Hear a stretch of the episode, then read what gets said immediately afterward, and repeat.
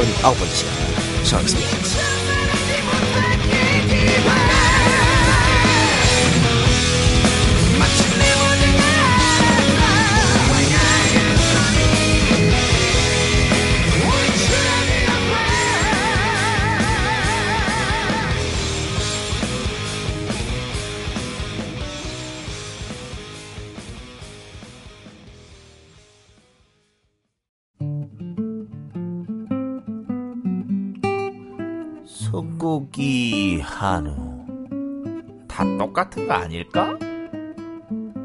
아닙니다. 여기 안티마블링으로 건강하게 키워진 네이처오다 유기농 한우. 유아를 위한 이유식 분쇄. 정말 맛있는 스테이크와 로스용 등심. 가족이 함께 즐기는 샤브샤브. 그리고 유기농 황소곰탕과 멋진 카드에 메시지를 담아 보내는 유기농 한우 선물 세트까지. 이제 단 한 번을 드셔도 건강한 이야기가 있는 네이처오다 유기농 한우와 함께 하세요. 이제 단 한 번을 드셔도 건강한 이야기가 있는 네이처오다 유기농 한우와 함께 하세요. 네, 에, 오늘은 원래 예고는 말이죠. 저희가 진성준 의원하고 어, 황희 후보 그래서 어, 서울 그 양천 또 강서 이쪽을 묶었습니다. 묶어서 방송을 하려고 했는데 아 우리 팟빵 게시판 또 트위터 난리가 났어. 황모 후보를 모셔달라고. 황이 말고 또 다른 황모 후보를 모셔달라고 난리 난리가 나가지고 아마 진성준 의원이 그걸 본 모양입니다. 그래서 어 나는 다음에 불러달라. 그래서 참 마음이 약해. 아이 지금 자기 코가 석자인데. 지 코가 석자인데 그래서 황황 brothers를 불러라 이래서 아이 무슨 종친회도 아니고. 아니, 어, 어디 황 씨세요? 저는 평해 황 씨입니다. 아, 평해 황 씨가 제일 적습니다. 전 제일 많은 창원 황 씨. 창원 황 씨. 어쨌든 그래서 오늘 황황 brothers 특집입니다. 황 brothers 특집. 자 우선 어, 양천 갑 목동 전체 신정 1, 2, 6, 7동 해당한답니다. 자 우리 황희 후보 나왔습니다. 안녕하세요. 황입니다. 3주 전 다음 실검 1위입니다. 제, 저 때문에 그런 건 아니고요. 육룡이 나르샤 때문에 1위, 아, 1위한 황희. 네, 황희. 아 그래서 보통 이제 저, 저 같은 신, 신인들은 나오면 한 2, 3% 인지도 조사하면 나오는데 네. 저는 첫 조사에서 25% 나왔습니다. 아, 네. 대단하십니다. 네. 사실 황희 후보는 한 한 한 달 전 두 달 전에 저희 안가에 와- 오셨습니다. 네, 원래 이제 팬이었고 그렇죠. 그래서 우리 내가 이번에 양천에 갑에 나가는데 에, 이 작가님이 좀 도와달라 그래서 당선되고 말하세요. 아, 그러니까 예선 통과하고 아, 말하세요. 네, 네. 이렇게 얘기했죠. 예선 통과하면 어, 초청해 드릴게요. 오 진짜 예선 통과를 했어. 안 될 줄 알았는데. 표정이 그때 표정이 네가 되겠어? 아니 거기에다가 지금 그 양천구 지역구에서 두 표 날라갔거든요. 아 그래요? 네, 한 인간이 이사 가는 제가 바람에. 떠났습니다. 아 맞아 맞아 그때 제가 양천구 사신다 그랬는데 네, 두 표가 아, 날라갔는데 예. 그 경선이 쉽지 않았죠. 그렇죠. 아무래도 저 신인이고 그 기존에 이제 현역 의원이 계셨고 그러다 보니까 이제 낯선 사람에 대해서 이제 신뢰가 좀 떨어지고 또 양천 갑 경우는 갑을 선곡으로 분리된 지 37년이에요. 근데 이제 단 4년 제외하고 33년을 새누리당이 의회 권력을 독점했기 때문에 과연 얘가 할 수 있을까? 이제 이런 게 좀 많았던 것 같아요. 그래서 이제 저보다는 이제 기존에 한 털을 좀 닦으셨던 의원님에 대해서 좀 신뢰가 많았죠. 경선 이야기는 아, 이따가 하기로 하고 아. 자, 일단 우리 EJ 팬들께 인사 한번 해주세요. 네, 안녕하세요. 평소에 정말 떨립니다. 제가 이제까지 살아온 삶의 어떤 과정들이 이 정말 아깝지 않, 않고 지금 오늘 하루 진짜 다 보상받는 느낌이고요. 그래서 앞으로 이제 이 방송을 계기로 해서 더욱 열심히 살아야 되겠다. 내가 지금까지 살아온 길이 맞구나. 응? 오늘처럼 이렇게 보상받는 거 보니까 나도 인정받는구나. 이제 이런 생각이 들고요. 더 열심히 하겠습니다. 아니, 고맙습니다. 이 방송 나왔다고 그런. 아유, 그럼요. 이 방송이 뭐라고 그런 그럼요. 생각이 아, 들었어요. 제2의 이재명, 아니, 아니. 제3의 조의원이 될 수 있어요. 아유, 사전에 혹시 이 작가하고 무슨 얘기를 아니 하셨어요? 그렇지 않습니다. 그 정도로 이제 우리 진영 내에서 이 방송 자체가 네. 여기에 나왔다는 거 지금 선거 기간에 후보를 정말 많은 후보가 있는데 그 중에 한명 뽑힌 거 아닙니까? 자꾸 그렇게 말씀하시면요. 저이 작가 어깨가 계속 올라가요, 지금. 지금도 사실이야, 충분합니다. 개새끼야. 내 전화가 불이 나 한번 그렇지. 어, 나오게 해달라고 네. 아주. 쟤랑 멀리 하세요. 제 주변에 있으면은 아이고. 그 뭐 어쨌든 그 다음에 정말 이 작가님 이게 신뢰 신뢰를 또 똘똘 뭉쳐진 분이다. 자 몇 달 전에 후보 되면은 무조건 출연시켜주겠다. 아 이 약속을 정말 저는 지킬 줄 몰랐죠. 꿈 같습니다. 고맙습니다. 아까, 아까 말씀하신 대로 될 줄 몰랐으니까. 고맙습니다. 야 나 먹여 살려준다 약속이나 빨리 지켜 이 자식아. 지금도 지키고 있잖아. 좀만 더 근데 기다려봐. 항의 후보가요. 네. 저 오랫동안 봐왔던 후배입니다. 후배여서 또 성도 같고 족보는 약간 다르죠. 저기는 아직 벼슬, 벼슬도 많이 한 집안이고 뭐 평양 씨 중에는 제일 유명하신 분이 황진이. 어우. 저는 그쪽이 더 좋은데요. 황진이 평해왕 씨예요? 예, 오. 그렇습니다. 근데 참 부러운 게 몇 개 있어요. 이번에 출마를 해보니까 정말 출마하고 선출직으로 나서기 적합한 여러 가지 자- 좋은 자질을 많이 가지고 있어요. 얼굴도 좀 두껍고 칭찬이- 이름도 좋아요. 저는 이름 알리기가 더욱 더 힘든 게 제 이름은 부르기도 발음하기도 어렵고 기억하기도 어려운 이름이니까 아주 여러 번 다녀서 얘기해야 정 안 되면 이제 황 씨만 기억하세요. 뭐 이런 정도로까지 합니다. 근데 자, 그 저희가 다시 한번 소개해드리겠습니다. 정식으로. 예. 황브라더스의 형님입니다. 노원병의 출사표를 던졌습니다. 이 동네는 상계 1, 2, 3, 4, 5, 8, 9, 10동입니다. 자 본인의 주민등록증을 까가지고 빨리 보시기 바랍니다. 6, 7동 제외입니다. 1, 2, 3, 4, 5, 8, 9, 10. 자, 황청아 후보님 나오셨습니다. 안녕하세요. 아니 네. 근데 그렇게 뭐 안 알려져 있다 뭐 황희 후보에 비해서 인지도도 뭐 떨어진 것 같다 뭐 그렇게 말씀하셨는데 왜 이렇게 우리 게시판 그 팟빵. 게시판이랑 뭐 트위터에 난리가 났을까? 그리고 저희 트위터에 네. 계속해서 모셔달라는 요청이 엄청나게 왔고요. 그다음에 가장 이 작가 약한 부분을 건드셨어요. 그 사모님이 이 작가 팬, 팬이라고? 팬이라고 하면서. 사진을 같이 네, 해서 올리셨더라고. 네. 야 이거는 보게 되면 야 이거는 방법 없다. 저는 뭐 팟캐스트들을 듣는 걸 좋아하는데 처음부터 끝까지 잘 못 들어요. 네. 대부분 이제 저녁 시간에 자기 전에 우리 집사람이 침대 머리맡에 틀어놓습니다.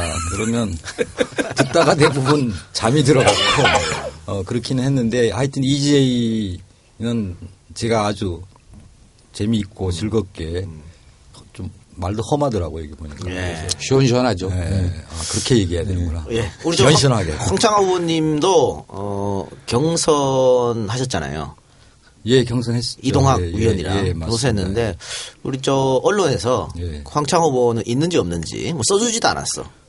그러니까 그렇죠. 프레임을 젊은 청년들의 어? 뭐 대결 했죠. 뭐 이렇게 해서 이동학과 이준석 이렇게 했단 그런데 말이지. 경선했는데 압도적으로 이겨버렸어요. 그 힘무의 원천은 어디서 나왔습니까? 뭐 저의 내공인가? 아까 처음에 방송 들어가기 전에 어, 말씀도 너무 조곤조곤 하시고 어, 그래서 걱정을 조금 했었어요. 근데 자세히 들으면 아니네요. 네, 네, 자세히 본인 들으면. 지분을 확 챙기는 거는 확실하시네요, 그냥. 동물적 감각으로 못했어 여기는. 자, 이동학 후보한테 네. 언론에서 무작정 그냥 김치국 완샷 드링킹을 네. 시킬래다가 그냥 쑥 들어갔네. 예, 우리 황창 후보님도 이제 팬 여러분들께 정식으로 인사 부탁드립니다. 안녕하세요, 이재희 팬 여러분. 사실은 이런 상황이라는 게 제가 대단히 낯설고 네. 저 남들을 이렇게 스튜디오 안으로 들여보내기는 많이 했습니다. 근데 제가 이렇게 들어와서 앉아있기는 어쩐 면에서는 뭐 아주 드문 일이었기 때문에 하여튼 대단히 반갑습니다. 그리고 여러분들과 함께 웃고 즐기고 그동안 해왔던 입장에서 제가 여기 앞에 나와서 이렇게 얘기한다는 것 자체가 신기하기도 하고 또 무거운 책임감도 느끼고 요즘 그러는 하루하루입니다. 예. 네, 고맙습니다. 두 분의 이야기는 조금 이따가 본격적으로 하도록 하고요. 일단 공지사항 알려드리겠습니다. 어, 목요일입니다. 이번 주 목요일이죠. 원래 이제 녹음날. 이제 녹음날은 또, 또다시 두 분을 초청하는데 이번에는 은평으로 갑니다. 예. 은평 갑을 두 분 오십니다. 그래서 박주민 변호사. 아, 예, 은평 후보죠. 또 강병원 강병원, 후보. 예. 이두 분이 오셔가지고 박주민 변호사 당연히 이겨야 되고 또 강병원 후보도 아, 이재호 그만 봐 그만 좀 봐야 되는 거 아니야? 어? 이재호를 꺾고 반드시 당선 어, 하라고 그래서 두 분을 모시겠습니다. 무공천했죠. 네, 무공천했습니다. 아, 근데 웃긴 게요. 그때 와서 얘기하겠지만 강병원 후보의 그 고등학교 선생님이 이재호. 후보였어요. 네. 청출어랑 아, 청어랑 그럼요. 해야죠. 이 정도 되면 그냥 양보해야죠. 제자를 그러니까 위해서. 고, 고향 가요 고향. 어떻게 교육을 얘기하고 미래를 얘기합니까? 이 정도 되면 양보하셔야지. 양보하셔야죠. 네. 그렇죠. 아마 어, 타이에 의해서 양보가 될 겁니다 이번에는. 예, 목요일 날은 일단 두 분 모시고 또 진행을 할 테니까 박주민 변호사, 강병원 후보 좋아하시는 여러분들 많이 이제 양가로 오시기 바라고. 토요일입니다. 토요일은 어, 한 번 예약했다가 취소된 여수로 갑니다. 백무현 후보. 백무현 후보. 네. 아, 기- 계속 와달라고 그래가지고 또 한 번 약속한 거. 예, 백무현 후보 토요일 날 가니까 아마 그때는 우리 더 컷 유세단. 이 같이 가는 걸로 좀 알고 있습니다. 근데 시간은 7시고요. 장소는 아직 정해지지 않았다고 합니다. 장소가 결정되면 저희 뭐 홈페이지랑 팬카페, 트위터를 통해서 알려드리겠습니다. 여러분들 토요일 날은 많이 또 참석해 주시기 바랍니다. 그리고 진성준 의원, 음, 한번 불러야지 다음 주에. 이번에 본인이 또 양보를 했기 때문에. 예, 다, 다음 주에. 어떻게 이번엔 진진남매를 부를까? 진성준 진성민 아이, 이렇게? 뭐 제코가 석자인 두 분을 부르는 것도 방법이라고 봅니다. 그 두 분도 어려워요 지금. 그 진성민 후보도 많이 고전하고 계신 것 예. 같더라고요. 우리 또 근데 진누님 빚이 나 그렇게 많은지 몰랐네. 재산인 이번에 신고했는데 네. 끝에서 꼴찌도만 아, 그래? 빚이 제일 많아 마이너스 16억이더라고 아, 제가 꼴찌가 아니에요? 아, 아니더군요. 예. 어, 저는 난 어, 마이너스에 나도 들어가 있죠. 에이 다들 다들 이 가난한 분들만 모셨어 줄을 잘못 잡은 것 같은데 우리 아. 이 작가 축이 점점 거꾸로 가고 거꾸로 있습니다. 하여튼 예 여러분들 어, 공지사항 알려드렸으니까 참고해 주시기 바라고요. 자 지난주에 저희가 부산에 내려갔던 거 방송을 올렸습니다. 공개 네. 방송. 근데 그게 나는 급한 게 아니라고 싶어서 좀 일주일 있다가 올렸더니 어, 좀안 맞는다고. 왜 이제 와서 뭐 또 비례대표 이야기를 하냐고. 근데 뭐 그냥 부산 공개 방송이니까 올렸고요.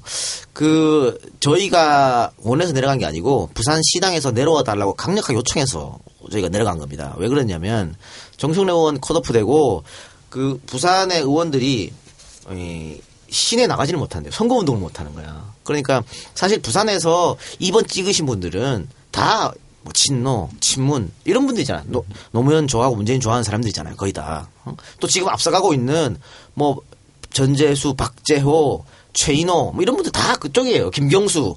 그런데 어, 정청래 의원, 이해찬 의원 컷오프 되고 선거가 안 되니까 이분들 마음을 좀 달래줄 필요가 있다. 그래서 꼭 와달라. 그래서 저희가 내려갔고 사실은 저희가 일요일 날 어, 공개 방송 했는데 그 다음 주 화요일인가요? 경제 콘서트 더불어민주당 경제 콘서트가 예정돼 있었어요. 김종인 대표, 박영선 의원, 이철희 소장 이렇게 해서 그런데 그거 부산 도당에서 취소시켜 버렸어. 그게 흥행이 되냐 그게? 그 얘기를 하면서 이 작가는 또 시익하고 미소를. 그러면서 날 부른 거예요. 이번에 만약에 부산, 그래, 이번에 제가 또 오창석 후보 개소식에 갔다가 또 납치당했거든. 납치당해서 뭐 이- 여기저기 막 끌려다녀. 인기가 야, 오창석 얘기 나온 김에 오창석이 내가 볼 땐 네가 뿌려놓은 저주에서 유일하게 살아남은 사람이 아닌가 싶다. 그건 뭐 선거해봐야 아는 거죠. 그렇지. 끝까지 가봐야지. 아니, 오창석, 이제는, 음, 이동영계 오창석이 아닙니다. 오창석계 이동영이야. 아, 바뀌었어. 아니 황희 후보께서도 경선이 쉽지 않았다고 말씀하셨는데 아우 마지막으로 불러본다. 우리 오창석 씨 대단하네. 이제 후보님이라 불러야 되니까. 그래요. 그래서 부산에 아, 좀 성급한 것 같긴 하지만 사실 얼마 전까지만 해도 18대 빵이었거든요. 예상을. 그렇게 했는데 조금 나아지지 않을까 이런 생각이. 분위기가 좀 있어요. 예, 분위기가 좀 좋고요. 그래서 지금 또 내려오라고 부산 시대에서 그래가지고 저는 이제 못 내려갑니다. 집에, 이제 또 내려가면 집에 쫓겨납니다. 그래서 거절했다. 이런 말씀을 드리겠습니다. 아니 그 지난번 선거만 해도 상당히 했잖아요. 그 그때는 이제 스타 간판 스타들이 있었잖아요. 네. 그 저기 뭐 문재인 대표하고 문성근, 김정길 이제 이런 분들 계셨는데 이분들 싹 없다 보니까 정말 힘들. 그때 평균 한 45% 정도 받았었거든요. 예. 아깝게 진 분들이 많죠. 그럼요. 그 이번에 좀 뭔가 좀 이어가야 되는데 진짜 뭐 여기 EJ에서 그런 걸 좀 도와주시면 정말 그러니까 어르신들 말이 방법이 맞고 없어요. 그 네. 옛날부터 그 골수로 지지했던 분들이 맞아요. 집안 싸움을 하는 게 자꾸 보여지면 그러니까. 화가 안 되니까. 그러니까 지금 새누리가 잘해주고 있잖아. 야, 너무 잘해주고 있잖아. 너 무쫄한테 사과하래더라. 내가 왜? 어? 이번에 좀 깨겠다고? 무쫄 저기 도장 들고 도망갔다고. 그거는 무쫄 가장 역대 가장 큰 배포라 그러더라. 에이 그거는 저기 런닝맨이고 무쫄. 예능한 거지 야, 예능. 우리가 붙여준 무쫄 별명이 발전했대? 무쫄린이라고. 무절이 더 나은 것 같은데. 하여튼 무절이든 무절이든 근데 김 대표 잘하고 있습니다. 더 분탕질을 좀 쳐주세요. 거기서. 이렇게라도 뭉개면서 시사를 하는구나 하니까. 자, 그럼 본격적으로 에, 광고 듣고 와서 두 분과 이야기를 나눠보도록 하겠습니다. 슈퍼 홍삼 K 기적을 홍삼하라 심사위원 평가입니다. 일본 홍삼액은 와 국내 대표 브랜드네요. 훌륭하지만 음, 가격 거품이 심하네요. 인삼도 직접 재배하지 않은 거라 홍삼 특유의 소울이 부족해 보여요. 이번 홍삼액은 다른 약재를 추가해서 기교를 부렸네요. 홍삼 대신 다른 약재를 넣으니까 가격이 떨어지는 거잖아요. 홍삼 진정성이 아쉽네요. 정성 농장 홍삼액. 우리가 홍삼 전문가 맞나? 우리도 이렇게 못 만들어요. 인삼 재배, 수확, 세척, 증삼, 건조, 추출까지 한 농장에서 다 끝낸 거거든요. 아, 그러면서 어떻게 이 가격이 나오죠? 하, 놀랍네요, 정말. 아 정성농장 홍삼액 최고점 나왔습니다. 과연 가격은 얼마일까요? 정성농장 홍삼을 검색하세요. 네, 두 분의 근데 공통점이 있는 것 같아요. 사실은 새정치 민주연합 시절부터 무슨 이 친노가 뭐 천형처럼 음? 언론에서도 무슨 친노가 문제다. 같은 당에 있는 사람도 친노 패권주의 때문에 당이 이 모양이다. 늘 막 그렇게 했었거든요. 나간 사람도 친노 패권주의가 어. 문제다. 그러니까 안에 있는 사람도 흔들고 밖에 나간 놈도 흔들고 이놈 저놈 다 흔들고 언론에서 흔들고 종편에도 흔들고 무슨 써니텐이야? 막막 흔들어 제꼈는데 그래서 본인이 에, 의원들도 그렇고요. 본인 자체들이 친노를 하는 걸 되게 에, 부담감 느끼고 아니라 그러고 막 그랬었잖아요. 그러니까 친노이지만 그것을 공적으로 이야기를 하거나 음. 뭐그 내세우진 않았다. 저희도 나 치- 우리 친노 아니라 그러고 막 그랬었는데 우리는 아니니까 씨발 아니라 거야. 아 진짜. 다시 한번 말씀드리지만 여기서 노빠는 저밖에 없어요. 그러니까 하여튼 그랬는데 합리적인 사람들이. 공통점은 이 두 분, 오늘 황 브라더스 두 분은 나 친노인데 뭐 어쩔래? 이런 분들이에요. 그러기가 쉽지 않죠. 그 쉽지 않은데. 아, 좌절하고 있는 노빠에게 뭐 두 분은 좋아하실지 모르겠지만 음. 다른 당의 당원인 유시민 씨가 아주 썰전에서 시원하게 내질렀잖아. 그랬습니까? 어. 나 친노예요 하고 당당하게 저기 그 누구야 전원책 변호사가 친노예요 물어봤더니 예 친노예요 나 너무 좋아요 딱 한마디 하더라고. 나도 그랬어. 많이 안본 종편이지만 친노는 정치하면 안 됩니까? 나도 그랬단 말이야. 나도 좀 인정해줘. 너는 우리 당이라고나 하지 마. 자, 어쨌든 우리 저 황창호 의원님은 트위터 어떤 알림글이라 그래야 되나? 거기다 그냥 써버렸어요. 그 어떤 뜻으로 프로필? 말씀하시는 프로필. 전에. 네. 아, 사실은 이제 그 글을 올리던 날이 경선 전이었어요. 네. 전이고. 근데 여러 가지 뭐 당에서 들려오는 소리들도 안 좋고 그랬어요. 뭐 운동권 배제론부터 뭐 친노 저는 그걸 다 갖고 있는 거예요. 가만히 보니까. 거기다가 결정적으로는 또 그날 이해찬 총리 날아가고 뭐 이러더라고요. 아침에 눈을 떴어요. 뭐 일상이 돼버립니다. 새벽에 일어나는 게 저희들 이제 인사하러 나가고 하니까. 그래서 뭔가 얘기를 해야 되겠는데 그러다가 나 그렇다 왜 어쩔래 이렇게 쓰게 된 겁니다. 예. 뭐 제 이력 자체가 그거 아닙니까? 전체적으로. 그리고 저는 뭐 일단 출마했는데 다른 이력을 기재할 수가 없잖아요. 뭐 한명수 총리 정무수석 했고 이해찬 총리 정- 정무비서관 했고 그랬지 않습니까? 그래서 에이 모르겠다. 어쨌든 나는 내 나름의 좀 저항의 방식이었다고도 할 수 있고 내 하고 싶은 얘기를 한 겁니다. 그냥 뭐 특별하게 의도를 가지고 그리고 그걸 내세우려고 했던 것도 아니고 그냥 담담하게 내 얘기를 한 겁니다. 그러니까 많은 분들이 착각하시는 게 있는데 그 노무현의 인기가 없는 줄 알고 어? 어, 언론에서 그렇게 공격해야 되니까. 근데 사실 이번 경선 할 때요 후보들이 자기 과거 이력 쓸 때 노무현 뭐 정책 어쩌고 특보 뭐 일단 참여정부나 노무현과 같이 일을 한그 어, 경력 한 줄 쓰면 그 쓴 사람이 거의 다 경선에서 이겼어요. 그걸 모르는 거야. 우리 저 황희 후보님도 혹시 경선 때 썼습니까? 아, 저는 이제 내세울 게 그거밖에 없어서 네, 쓰는 거고요. 두 네. 번째 공통점 두 네. 분의. 예. 아니 뭐 저 같은 경우는 그때 페북에 글을 올렸는데 전 저 경우는 좀 짜증이 났어요. 네. 예, 한 저희가 이제 그 참여정부 때 이제 청와대 근무했던 이제 멤버들이 있는데 그 2007년, 2008년도에 한참 이제 노, 노 대통령도 그렇고 이제 참여정부 이제 공격을 받고 이럴 때 좀 다 같이 한번 모여보자. 그 노 대통령의 이제 철학과 정신 이런 것을 좀 의미가 있으니까 이어가야 될 거 아니냐라고 한번 모여보자 했더니 꼴랑 한 20명? 예, 그렇게밖에 안 모였어요. 물론 뭐 이제 부산 쪽에 이제 멀리 계신 분들도 이제 참석은 못했지만 그래도 심지어는 뭐 나는 아니니까 좀 빼주세요 뭐 이런 분도 있고 제가 이름 다 기억하고 있습니다. 예, 언젠가 한번 확 불어버릴 텐데요. 이제 그렇게 이제 어렵게 시작했어요. 그다음 뭐 패종 얘기도 나오고 뭐 이제 그렇게 하면서 어 대통령 돌아가시고 이제까지 저- 그렇게 부정했던 사람들이 다 여기다가 이제 상주 그거 다 알고 그럴 때 이제 오히려 저희들은 또 뒤로 빠져 있고 그다음에 또 그게 몇 번 반복됐어요. 또 이제 분리하면 또 쭉 빠지고 그래서 뭐 고무줄처럼 늘어났다 줄어났다. 이번에 이제 또 그런 거죠. 그래서 새벽 2시에 아, 뭐 이제 우리 지역에서도 그래요. 우리 지역 조금 잘 살, 잘 사는 사람들 좀 많이 있잖아요. 다른 지역보다. 강남보다는 못하지만. 우리 지역에서도 노무현 쓰지 말아라. 쓰면 너 망한다. 실제 이제 조사에서도 노무현, 김대중 요 저 지지율 합친 게 박정희보다 좀 낮습니다. 거의 비슷합니다. 양천갑에서. 양천갑이 그렇습니다. 예. 그러니까 이제 뭔가 좀 더 짜증이 난 거죠. 그래서 그냥 확 질렀죠. 그 다음에 이제 좀 못난 선배들 정치권에서 이럴 때마다 부정하는 이제 선배들 꼴도 보기 싫고 그래서 이제 확 질렀는데 쓰는 당신은 되게 숙연했어요. 저희 집은. 우리 마누라 옆에서 울고. 예. 그러니까 좀 울컥울컥 하고 이제 그런 쪽에 썼는데 근데 그 뒤로 그게 그렇게 저기 뭐야 조회수가 높아질지는 정말 저는 몰랐어요. 예. 뭐라고 질렀어요 페이스북에다가? 페이스북에 지금 뭐, 뭐, 이제 정치적 초심을 얘기하는 사람이 있고 저에게 초심을 꼭 지켜라 이런 사람이 있고 노무현을 부정해라 이제 이런 두 가지 조언들이 이제 어그저 그 상존하면서 이제 저한테 이제 이야기를 해주시는데 저는 초심을 지킬 거면 노무현의 철학과 정신을 이어가는 거예요. 예, 노무현의 그, 그 저기 철학과 원칙이 저의 정치적 초심입니다. 그래서 이제 나보고 이제 초심을 지키라는데 나의 초심은 그게 다고 그런 의미에서 나는 뼈노다 이제 이렇게 썼었죠. 뼈노. 근데 항의 후보는 사실은 노무현 대통령만 얘기하면 되는데 저는 거기다가 이해찬. 한명숙 뭐 다 있습니다. 그래서 뭐 빼도 박도 못해요. 어. 아니 저 같은 경우는 이런 것도 있어요.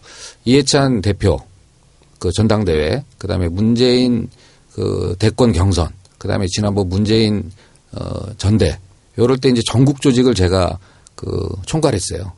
예, 전국 조직을 총괄하다 보니까 이 흐름들 이 사람의 흐름들을 알아요.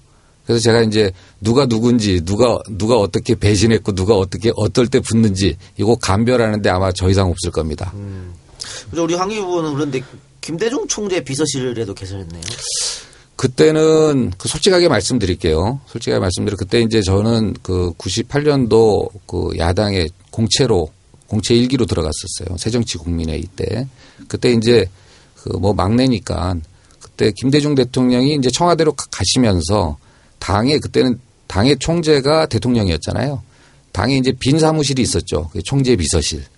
그러다 보니까 제가 이제 그 빈 사무실에 어, 저 직원 한, 한 명 이제 딸랑 있는 빈 사무실에서 김대중 임명장은 그렇게 된 거죠. 김대중 총재 비서. 그래서 거기 앉아 있으니까 맞잖아요, 그거는. 예. 예, 좋네요, 그래도. 뭐, 엄청난 타이틀 아닌가요? 타이틀 엄청난 타이틀이지. 뭐 겉보기에는 화려합니다. 아, 양천갑에 또 호남 분들, 네, 김대중 그렇죠. 좋아라 하세요. 그렇죠. 전 네. 대통령 좋아하는 분들은 좋죠. 자, 우리 저 황창 후보님은 어쨌든 좀 친노라고 그렇게 어, 밝- 밝히셨는데 어, 노 대통령하고 인연이랄까요? 첫 인- 처음 인연이랄까? 그 좀 소개 좀 해주세요. 개인적으로 인연이 많지는 않습니다. 저는 사실은 그런 의미에서 제가 청와대 에 가서 일을 한 적도 없고 어, 다만 2002년 선거 때 굉장히 좀 열심히 했죠.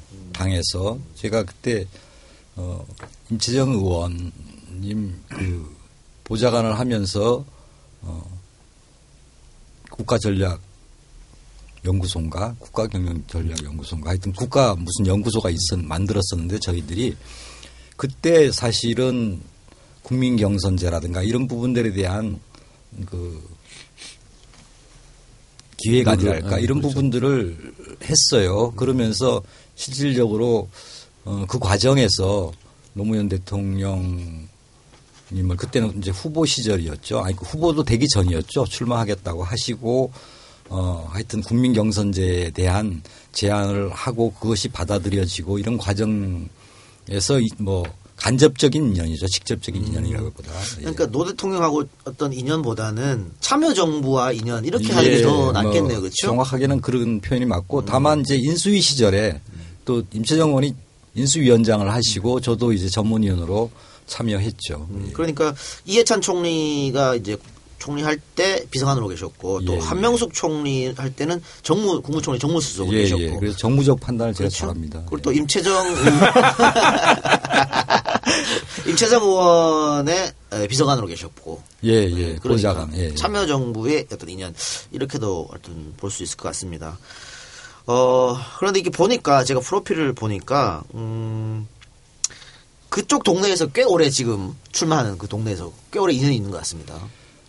예, 그렇습니다. 뭐 그 임채정 의원이 워낙 그 노원 그 당시는 노원 을이었죠. 가불로 있을 때니까 그 지역에서 의원을 하고 계실 때 이제 보좌관으로 들어갔고 그러면서 상계동으로 상계동하고 인연을 맺었는데 그게 언 20여 년이 된 겁니다. 예. 그 정도로 이제 오래 있었죠. 그러면은 주민들하고 스킨십 이런 거는 뭐 자연스럽겠습니다. 그러니까 그 당시에 이제 당원분들이라든가 이런 분들하고 대부분 많이 알고 접촉해 왔죠. 해 왔는데 제가 이제 사람 관계에서 좀 게을르고 또 사실은 황희 후보하고는 좀 달라요. 그런 면에서 뭐 나서기 싫어하고 하니까 그러다 보니까 아주 뭐 폭넓게 형님하고 하는 뭐 그런 정도로 폭넓게 관계를 맺지는 못했습니다만은 하여튼 오랜 기간 동안 사람들과 부대끼고 해왔다는 것은 맞습니다.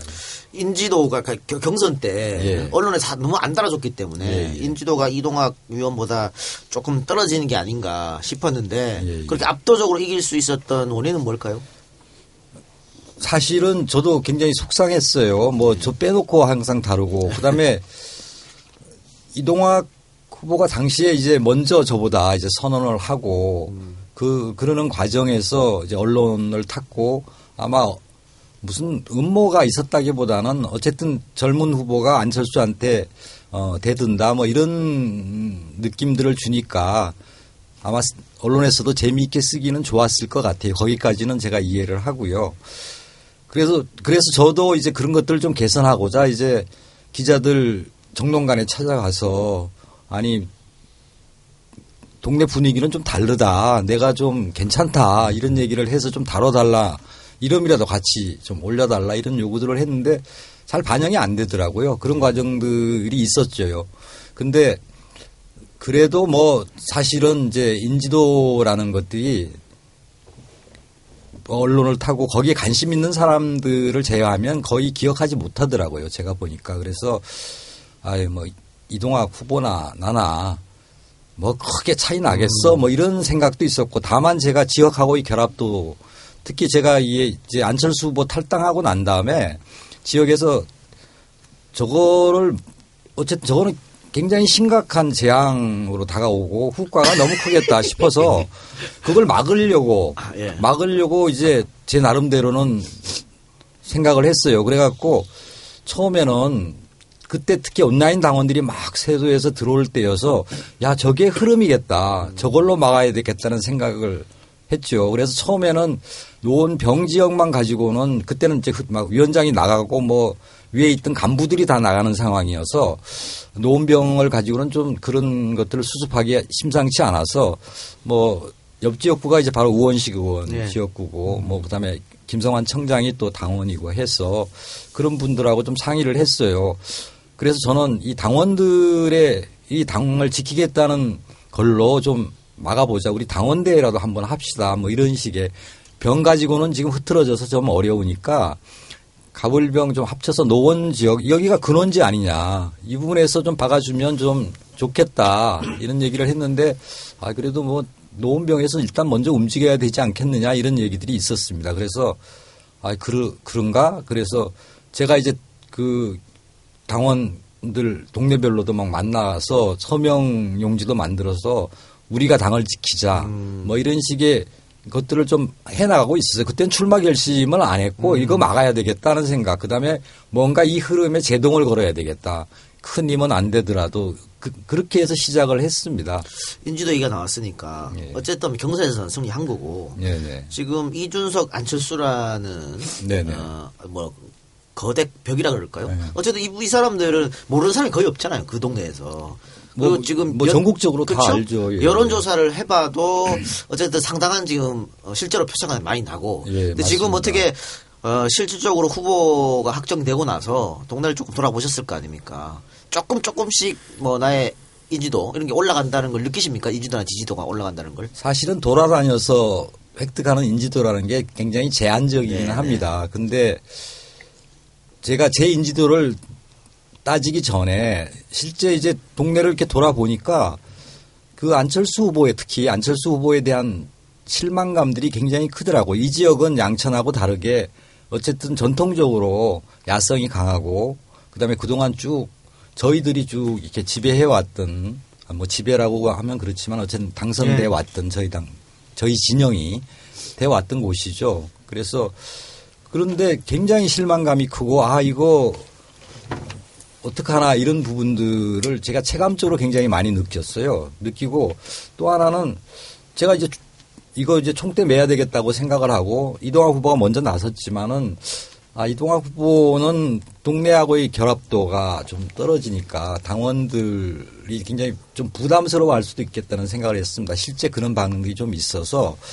그러면 특히 최소한의 좀 동력들을 만들라 그러면 지역에 좀 적합한 최적의 후보가 필요하겠다는 생각에서 어, 나서게 됐어요. 또 물론 저도 이제 그, 그 즈음에는 이미 준비를 하고 있었던 시점이어서 그래서 나간다고 그랬더니 사람들이 일단 저를 특히 걱정해 주는 사람들이 대다수가 왜 나가려고 그래? 뭐 이런 반응이었죠. 실제. 어차피 안 예. 될 거. 뭐 그렇죠. 예. 너 잘못하면 뭐 저기 뭐 저것도 돈도 못 찾아 뭐 예컨대 이런 반응까지 심지어 15%가 안 나오면 못 찾으니까. 예, 예? 그렇습니다. 예. 네, 어차피 안 될 거. 우리 저 황희 후보도 비슷해. 어차피 안 될 거기 왜 나가? 그 동네가 어떤 동네인데. 그러니까 이 동네가 양천갑 이 동네가 어, 강남하고 다르다 했지만 거의 강남 성향의 투표를 하는. 아, 우리 가끔 씹었잖아. 그 플랜카드 걸리고 아. 뭐 우리 동네 절대 임대 아파트 안 된다 뭐 그런 거. 원래 강남보다 더 욕을 많이 했던 동네가 목동이에요. 그러니까. 아니 그 저기 아까 임대 아파트 그 저 행복주택 얘기하는 거잖아요. 예. 예. 그거 그거 얘기 나왔으니까 제가 되게 웃긴 게 뭐냐면 그 박근혜가 이제 그 행복주택 그걸 냈잖아요. 원래 행복주택의 취지가 이거예요. 차량기지 위에 예? 지하철역 그 차량기지 위에 주택을 짓고 그러니까 땅을 못 파잖아요. 그러니까 그 위에 상판을 만들고 그 위에다 짓고 그다음에 이제 그러면 좀 돈 없는 청년들이라거나 뭐 신혼부부 이런 사람들이 좀 그 토지비가 안 드니까 적은 비용을 가지고 임대 저 주택을 사용할 수 있는 이게 행복 주택이거든요. 네. 좀 차량 기지가 안 되면 유수지 위에다. 그러니까 땅 못 파는 지역이죠, 다. 그런데 사실 우리가 아파트 공사를 하면 원- 공사 원가가 보통 한 270에서 한 300? 조금 비싼 거는 한 300, 3, 40? 이렇게 가요. 근데 그렇게 상판 구조를 짓고 집을 지면 평당 공사 원가가 2천, 저기 뭐야, 어, 저기 2천만 원이 넘어가요. 어, 그냥 가만히 놔둬도 사실 못 지어요. 실제로. 그러니까 그 공사 원가 생각 안 하고 그냥 막 짓는 거예요, 대선 때 사실은. 그 양반이 그렇게 해놓은 게 하도 많아가지고 저희가 구분이 잘 안 돼서 그래요. 근데 지금 방금 우리 항의 후보께서 우리 대통령을 존칭을 생략하셨어. 그냥 아, 예. 박근혜라고 불렀어. 아, 예. 아주 좋은 현상입니다. 아니. 제가 아니 제가 저 미국에서 한 2년 있었어요. 그러다 보니까 뭐 미국은 그 이름만 부르잖아요. 네, 20년도 그러다 아니고 보니까 2년만 있었지만 적응이 빠릅니다 제가. 제가 왜 얘기를 들으면요. 오늘 말이야. 어? 오늘인지 어젠지 그 새누리당에서 그 대구에 사진? 어, 탈당한 분들, 탈당한 분들한테 조명, 조명. 어, 조명이라는 표현을 썼더라고. 박 대통령 사진 걸지 마라. 반납해라 하면서 박근혜 대통령의 조명. 내 처음 듣는 말이야. 조명이 뭐야? 저기 그 혹시 그리고 또 아, 못 주겠다. 종편에 아는 기자들 있으면 물어봐봐. 저 탈북자들한테 물어봐봐. 그저 윗동네는 어떻게 부르는지. 북한하고 똑같아. 최고 존엄이나 존영이나 이 뭐 하는 짓이야. 아니 각하란 말도 우리 대중형이 없앴잖아. 그런데 지금 존영이란 말을 쓰고 자빠졌어. 아, 존용이야 영전이야. 아, 영전가 여기까지 하겠습니다. 예. 그래서 이제 이 양반이 잘리더니 이제 막 가시는구나. 박근혜 좋았어요. 그래요. 그, 그런데 지금 우리 황희 후보께서는 프로필을 보니까 연세대 대학원에서 도시공학과 전공하셔갖고 여기서 네. 석박사를 받았네요. 아, 그래서 석박사를 요즘은 이제 국제적 트렌드에 따라서 통합으로. 통합으로. 네, 통합으로. 아, 저도. 석박 통합입니다. 아, 그렇죠. 예. 요즘 뭐 외국은 다 아, 그렇게 이 합니다. 박사들 네. 발에 채워 할텐데 이 도시공학이면 이 양천갑에 딱 어울리는. 그쵸 전공이? 원래 양천갑은 가장 관심이 많은 게 그 저기 그 교육이에요. 어, 교육인데 그 그래서 이제 특목고 진학률이 제일 높은 데가 또그 양천갑인데 실제로 근데 학부모들이 그 솔루션을 잘 알아요.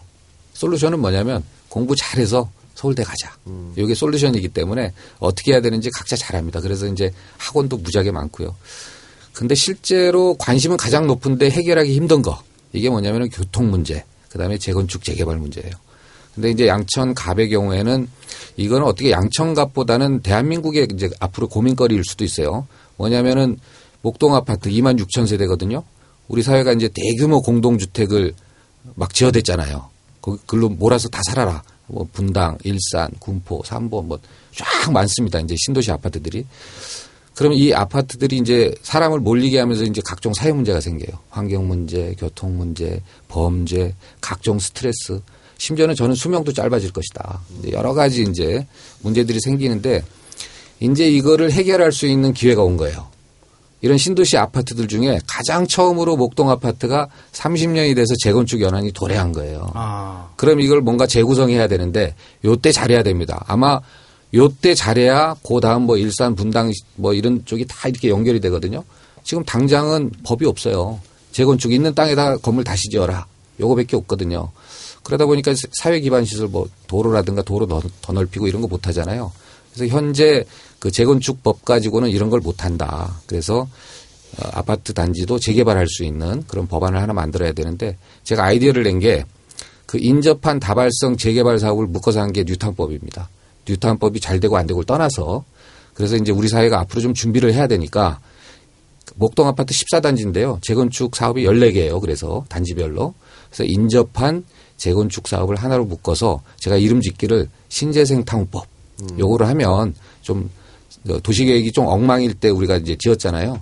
그래서 이제 좀 도시계획 요것도 좀 많이 발전했으니까 그래서 양천구 특히 목동 아파트 주변을 새롭게 재구성하는 게 앞으로 대한민국 사회에 대규모 공동주택에 대해서 어떤 해법을 가져갈지를 하는 거기 때문에 저로서는 참 이런 부분이 저 전공이고 딱 맞고요. 아울러 이제 주택단지도 마찬가지입니다. 재개발해야 되는데 주택단지 재개발하면 무조건 아파트만 짓잖아요. 근데 아파트가 대세가 아니다.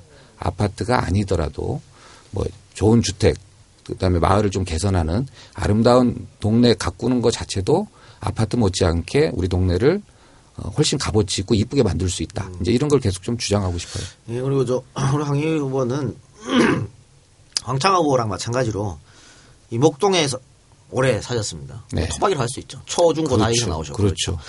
그런데 대학에서 어쨌든 이런 것 도시공학 전공하고 이런데 정치권은 어떻게 들어가시게 됐어요? 얘기를 할까요? 사실 저는 이제 어렸을 때 몇 가지 기억이 좀 있습니다. 강원도에서 좀 산 적이 있는데요. 그때 이제 성당 신부님들, 외국인 신부님들, 권론반 소속 신부님들인데 지학순 주교, 석방 이런 걸 이제 주장하면서 수염 자르지 않고 단식 농성, 농성 하고 그런 걸 이제 성당에서 어렸을 때 초등학교 때 봤어요.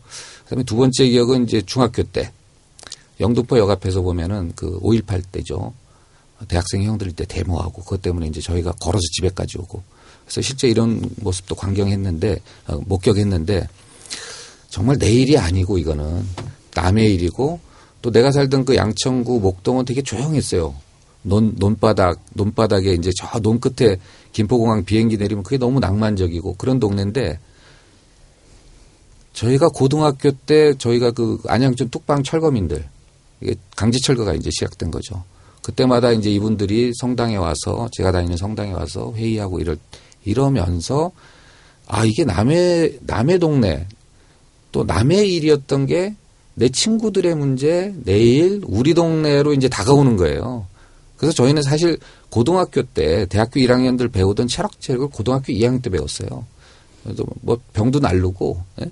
이제 이런 걸 사실 고등학교 2학년 때부터 했는데 운동권이 아니고 그냥 우리 동네는 그랬어요. 그래서 그러면서 아마 좀 사회에 대해서 좀 문제를 갖게 됐고요. 그런 게 이제 좀 정치적 성향으로 자리 잡아서 저는 뭐 회사를 한 시간도 안 다녀봤습니다. 곧바로 어, 정당의 이제 공채 일기로 들어갔고요. 예, 그래서 이제 제가 이제 보면은 그 같이 이제 정치 현장에 입문했던 저희 동기들 보면 천정배, 어, 정세균, 정동영, 어, 그다음에 그 지금 뭐 저기 누구죠 김한길, 추미애 이런 분들이 저의 어, 동기들입니다.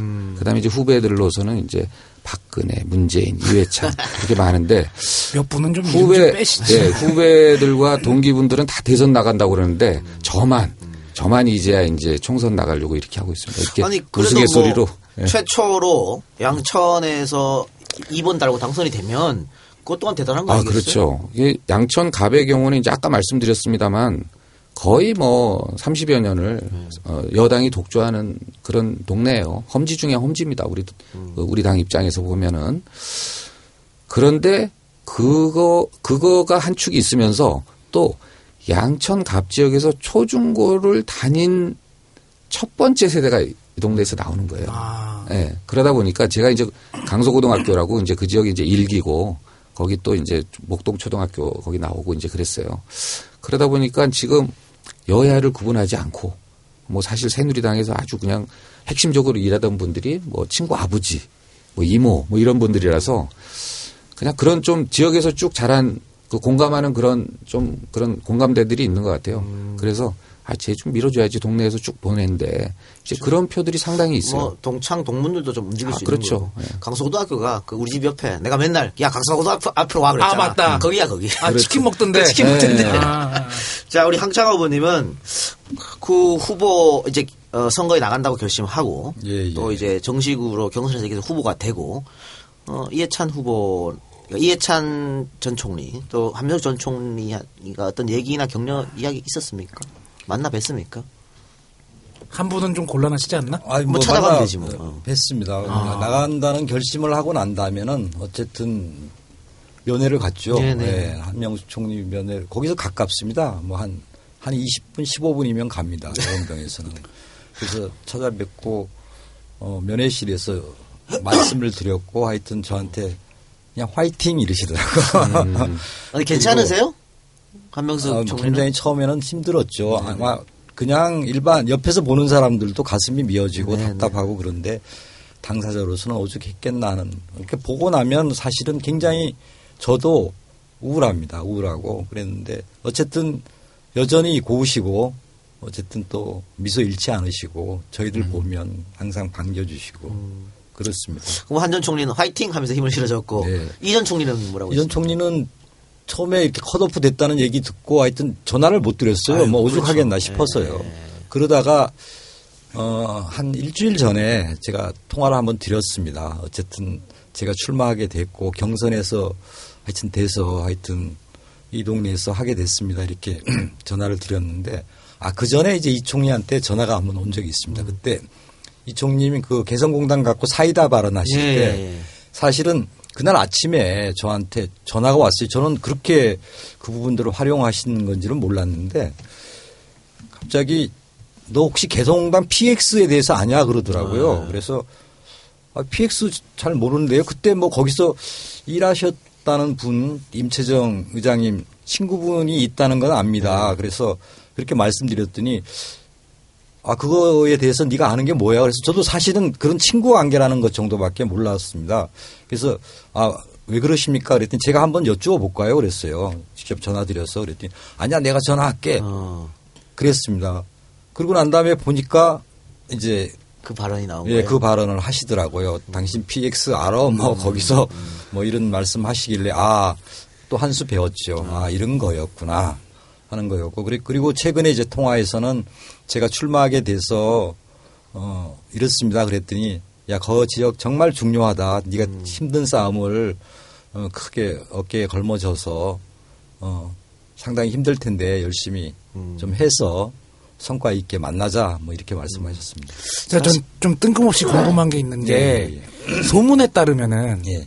헛소문이라고 저는 얘기를 들었는데 이해찬 후보께서 지금 건강이 안 좋으시다는 그런 소문이 계속 나왔는데 여기서 좀 한 말씀 해주시죠. 아니 뭐 저는 건강에 대한 이상 문제는 좋습니다. 좋고 그 다만 이제 옛날에 위를 수술하신 적이 있어요. 그러니까 이제 또 술을 좀 좋아하시는 편이고 담배 많이 좀 피시죠. 그러니 그러다 보니까 아, 이런 거 얘기해도 되나? 예. 근데 하여튼 그러다 보니까 술을 좀 마시면 금방 취하셔요. 어, 그런 정도의 문제 뭐 여전히 정신도 초롱초롱하시고 맑고 아주 논리적이고 개수식 때뭐 아주 그렇습니다. 건강 네. 상태가 그런 문제라면 사실 저희가 더 걱정이 되는 그렇죠. 그렇죠. 저희 상태를. 걱정해야겠는데 저도. 우린 관뚜껑 반쯤 열렸어. 나는 벽지 갔다 온 것 같아.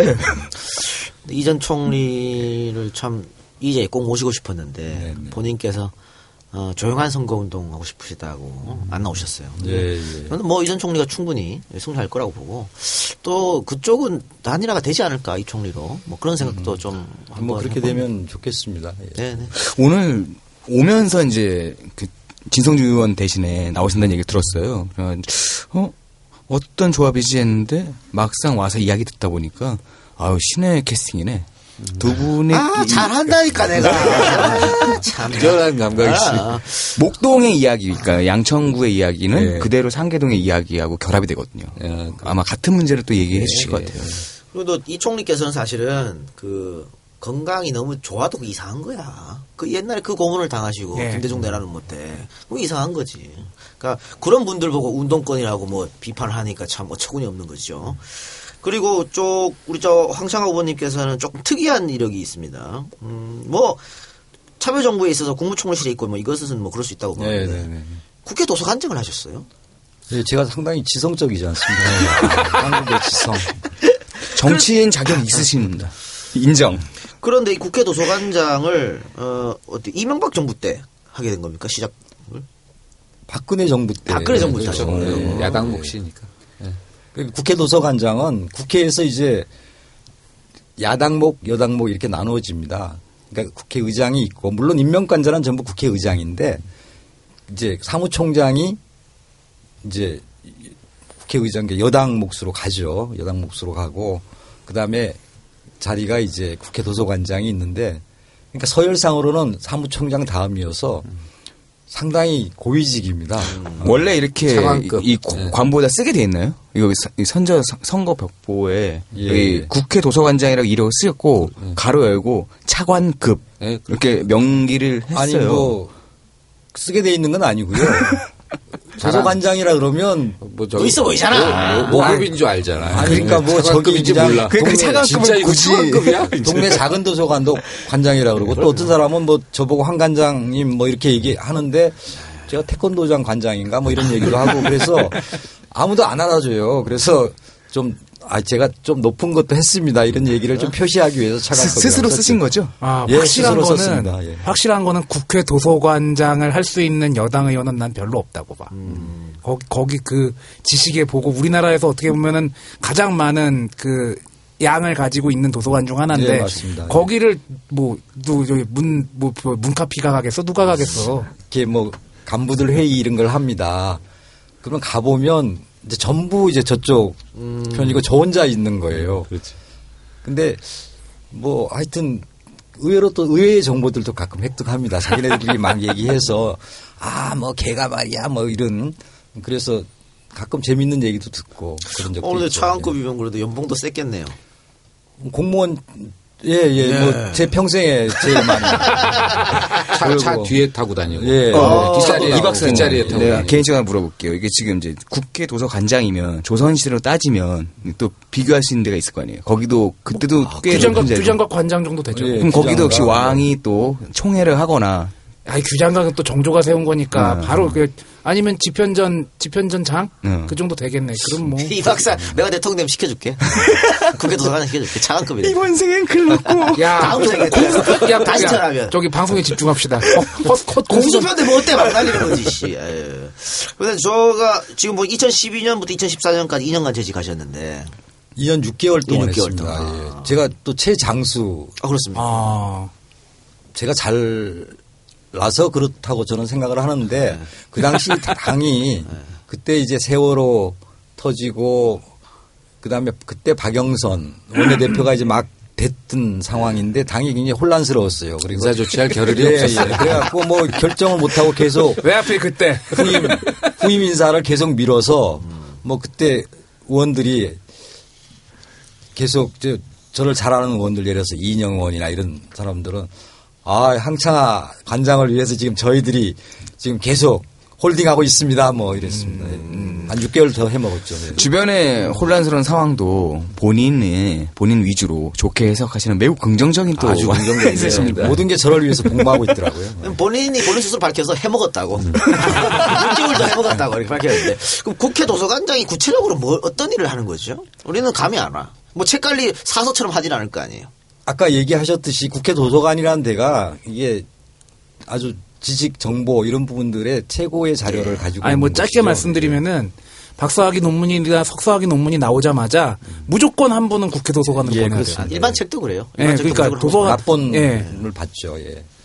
근데 그 납본과 관계에서도 이게 납본에 대한 규정들이 있고 있어요. 그럼 저희들이 예, 예컨대 책값 책이 이제 새로 출판되면 그 책값의 한 저기 한 50% 정도를 가지고 이제 구입을 하- 합니다. 구입을 하는데 그거를 또 이용하는 사람도 있더라고요. 예를 든다면 어떤 하루는 뭐 책을 납본하겠다고 갖고 왔는데 책을 보니까 전질이에요. 한 뭐 굉장히 여러 권짜리인데 책을 들치니까 뭐 어떤 한 페이지는 물음표 하나만 있고 뭐 하여튼 이런 식의 이상한 말 막 써여 있어요. 그리고 납본가가 얼마 이제 책 정가를 봤더니 천 백종가 천종가 이렇게 그걸 납본을 안 받, 그래서 이제 당연히 이제 심의위원회를 열어서 거절을 하죠. 돌려보내는데 그걸 가지고 뭐 재판을 걸고 막 이래갖고 아주 아 그런 경우도 있군요. 예, 예. 그거 달라는 거예요. 50%를. 말도 안 돼. 하여튼 뭐 제 책도 거기 한 여섯 권 들어가 있습니다. 아, 예. 국회 도서관장이면 상당히 명예로운 또 자리이기도 할 아, 것 같아요. 아주 참 좋습니다. 저는 사실은 국회의원보다는 국회 도서관장이 제 체질에도 맞고. 아 그러시면 안 됩니다. 그러시면 아, 안 예, 됩니다. 아니 알겠습니다. 근데 그 다자회의 이런 거 있잖아요. 네. 그 세계 국회 뭐 도서관 관장들 뭐 이런 아. 그런 그런 컨퍼런스 이런 데도 참석하시고 음. 부럽더라고. 네, 그러면 이제 본격적으로 선거 이야기를 좀 예, 예. 해보도록 하겠습니다. 자, 우선 황희 후보님. 거기가 계속 30년 동안 여당 텃밭이라고 했는데 현역 의원이 이번에 아웃됐어요. 새누리당. 그렇죠. 그래 그게 제가 봤을 때는 어 황희 후보한테 더 잘 됐다 이런 생각이 들더라고요. 그러니까 이게 뭐가 되려고 그런 건지 아니 진짜로요. 어. 사실 가장 가장 경쟁력이 있는 후보라고 저희는 생각하고 있었거든요. 의원. 네, 길정우 의원이. 근데 이제 그분이 그렇게 되셨어요. 컷오프 됐습니다. 네. 야 이미 여야가 잘하고 있어. 네. 경쟁이 있는 사람 다 날리고 네. 그 다음에 어떤 꼽을살이 없어서 막 당황하고 뭐 이래. 네. 아, 여야가 잘하고 있어. 그러다가 또 이제 가장 치명적인 게 사실은 서울 수도권 보면 국민의당 후보들이 평균 한 7에서 10% 정도 이렇게 가져가잖아요. 예. 양천갑의 경우는 1, 2% 싸움이에요. 근데 이렇게 나와버리면 이거는 뭐 하나만 한 되는 선거인데 또 무슨 일인지 국민의당 후보께서 등록을 안 하셨어요.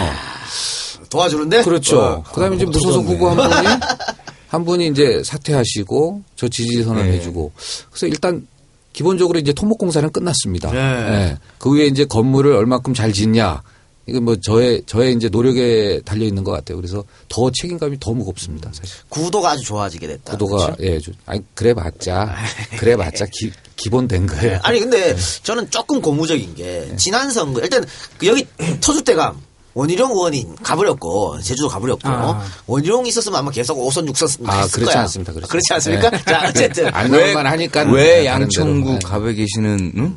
이 유권자들의 수준을 그렇게 무시하는 거야? 알았어. 하여튼 가버렸고 지난 19대 대선 결과가 난 굉장히 고무적인 게 그 새누리 길정우 후보가 50.58 받았고요. 민주통합당의 차영 후보가 49.41. 1% 차로 1%. 아깝게 졌어. 이 양천갑. 어, 완전 그 새누리의 텃밭이랑 이 양천, 아, 정말 아깝게 졌거든요. 네, 그래서 그렇죠. 어. 이번에는 조금만 노력하면 가능하지 않을까. 또 정말 인지도 있고 경쟁력 있는 길정우 후보가 컷오프 됐기 때문에 황희 후보가 조금만 더 노력하면 이번에는 이걸 탈환할 수 있겠다. 그런 생각을 하면서 지난번에 차영 후보가 당선됐으면 큰일 날 뻔했겠다 이런 생각도 좀 합니다. 왜냐하면 그게 또 바람이 조금 와가지고 역풍 불 수 있거든. 어? 그러면 이 작가님 이 마당에 한 번 더 약속을 한 번 더 해주시죠. 당선 이후에 한 번 더 불러주시죠. 알겠습니다. 당선 이후에 뭘 못하겠습니까? 당선 이후에 마구잡이로 불러드리겠습니다. 하여튼 그래서 어, 조금만 더 바닥을 다지면 예, 예. 가능할 것 같기도 한데 예. 어, 지금 한참 이제 선거운동 하시지 않습니까? 근데 저 그 이제 황 후보가 다녔던 뭐 강서고등학교나 이쪽 지역은 어, 모르겠습니다. 황 후보를 좀 지지할 수도 있다고 보는데 그러니까 목동의 도심 부분 네. 소위 말해서 중산층 이상 네, 네. 이분들은 그래도 새누리당을 많이 찍을 거 아니에요. 그렇죠. 돌아다니면서 어떤 느낌을 네. 들으세요? 일단 두 가지인데요. 한 가지 좀 안 좋은 거하고 좋은, 좋은 거.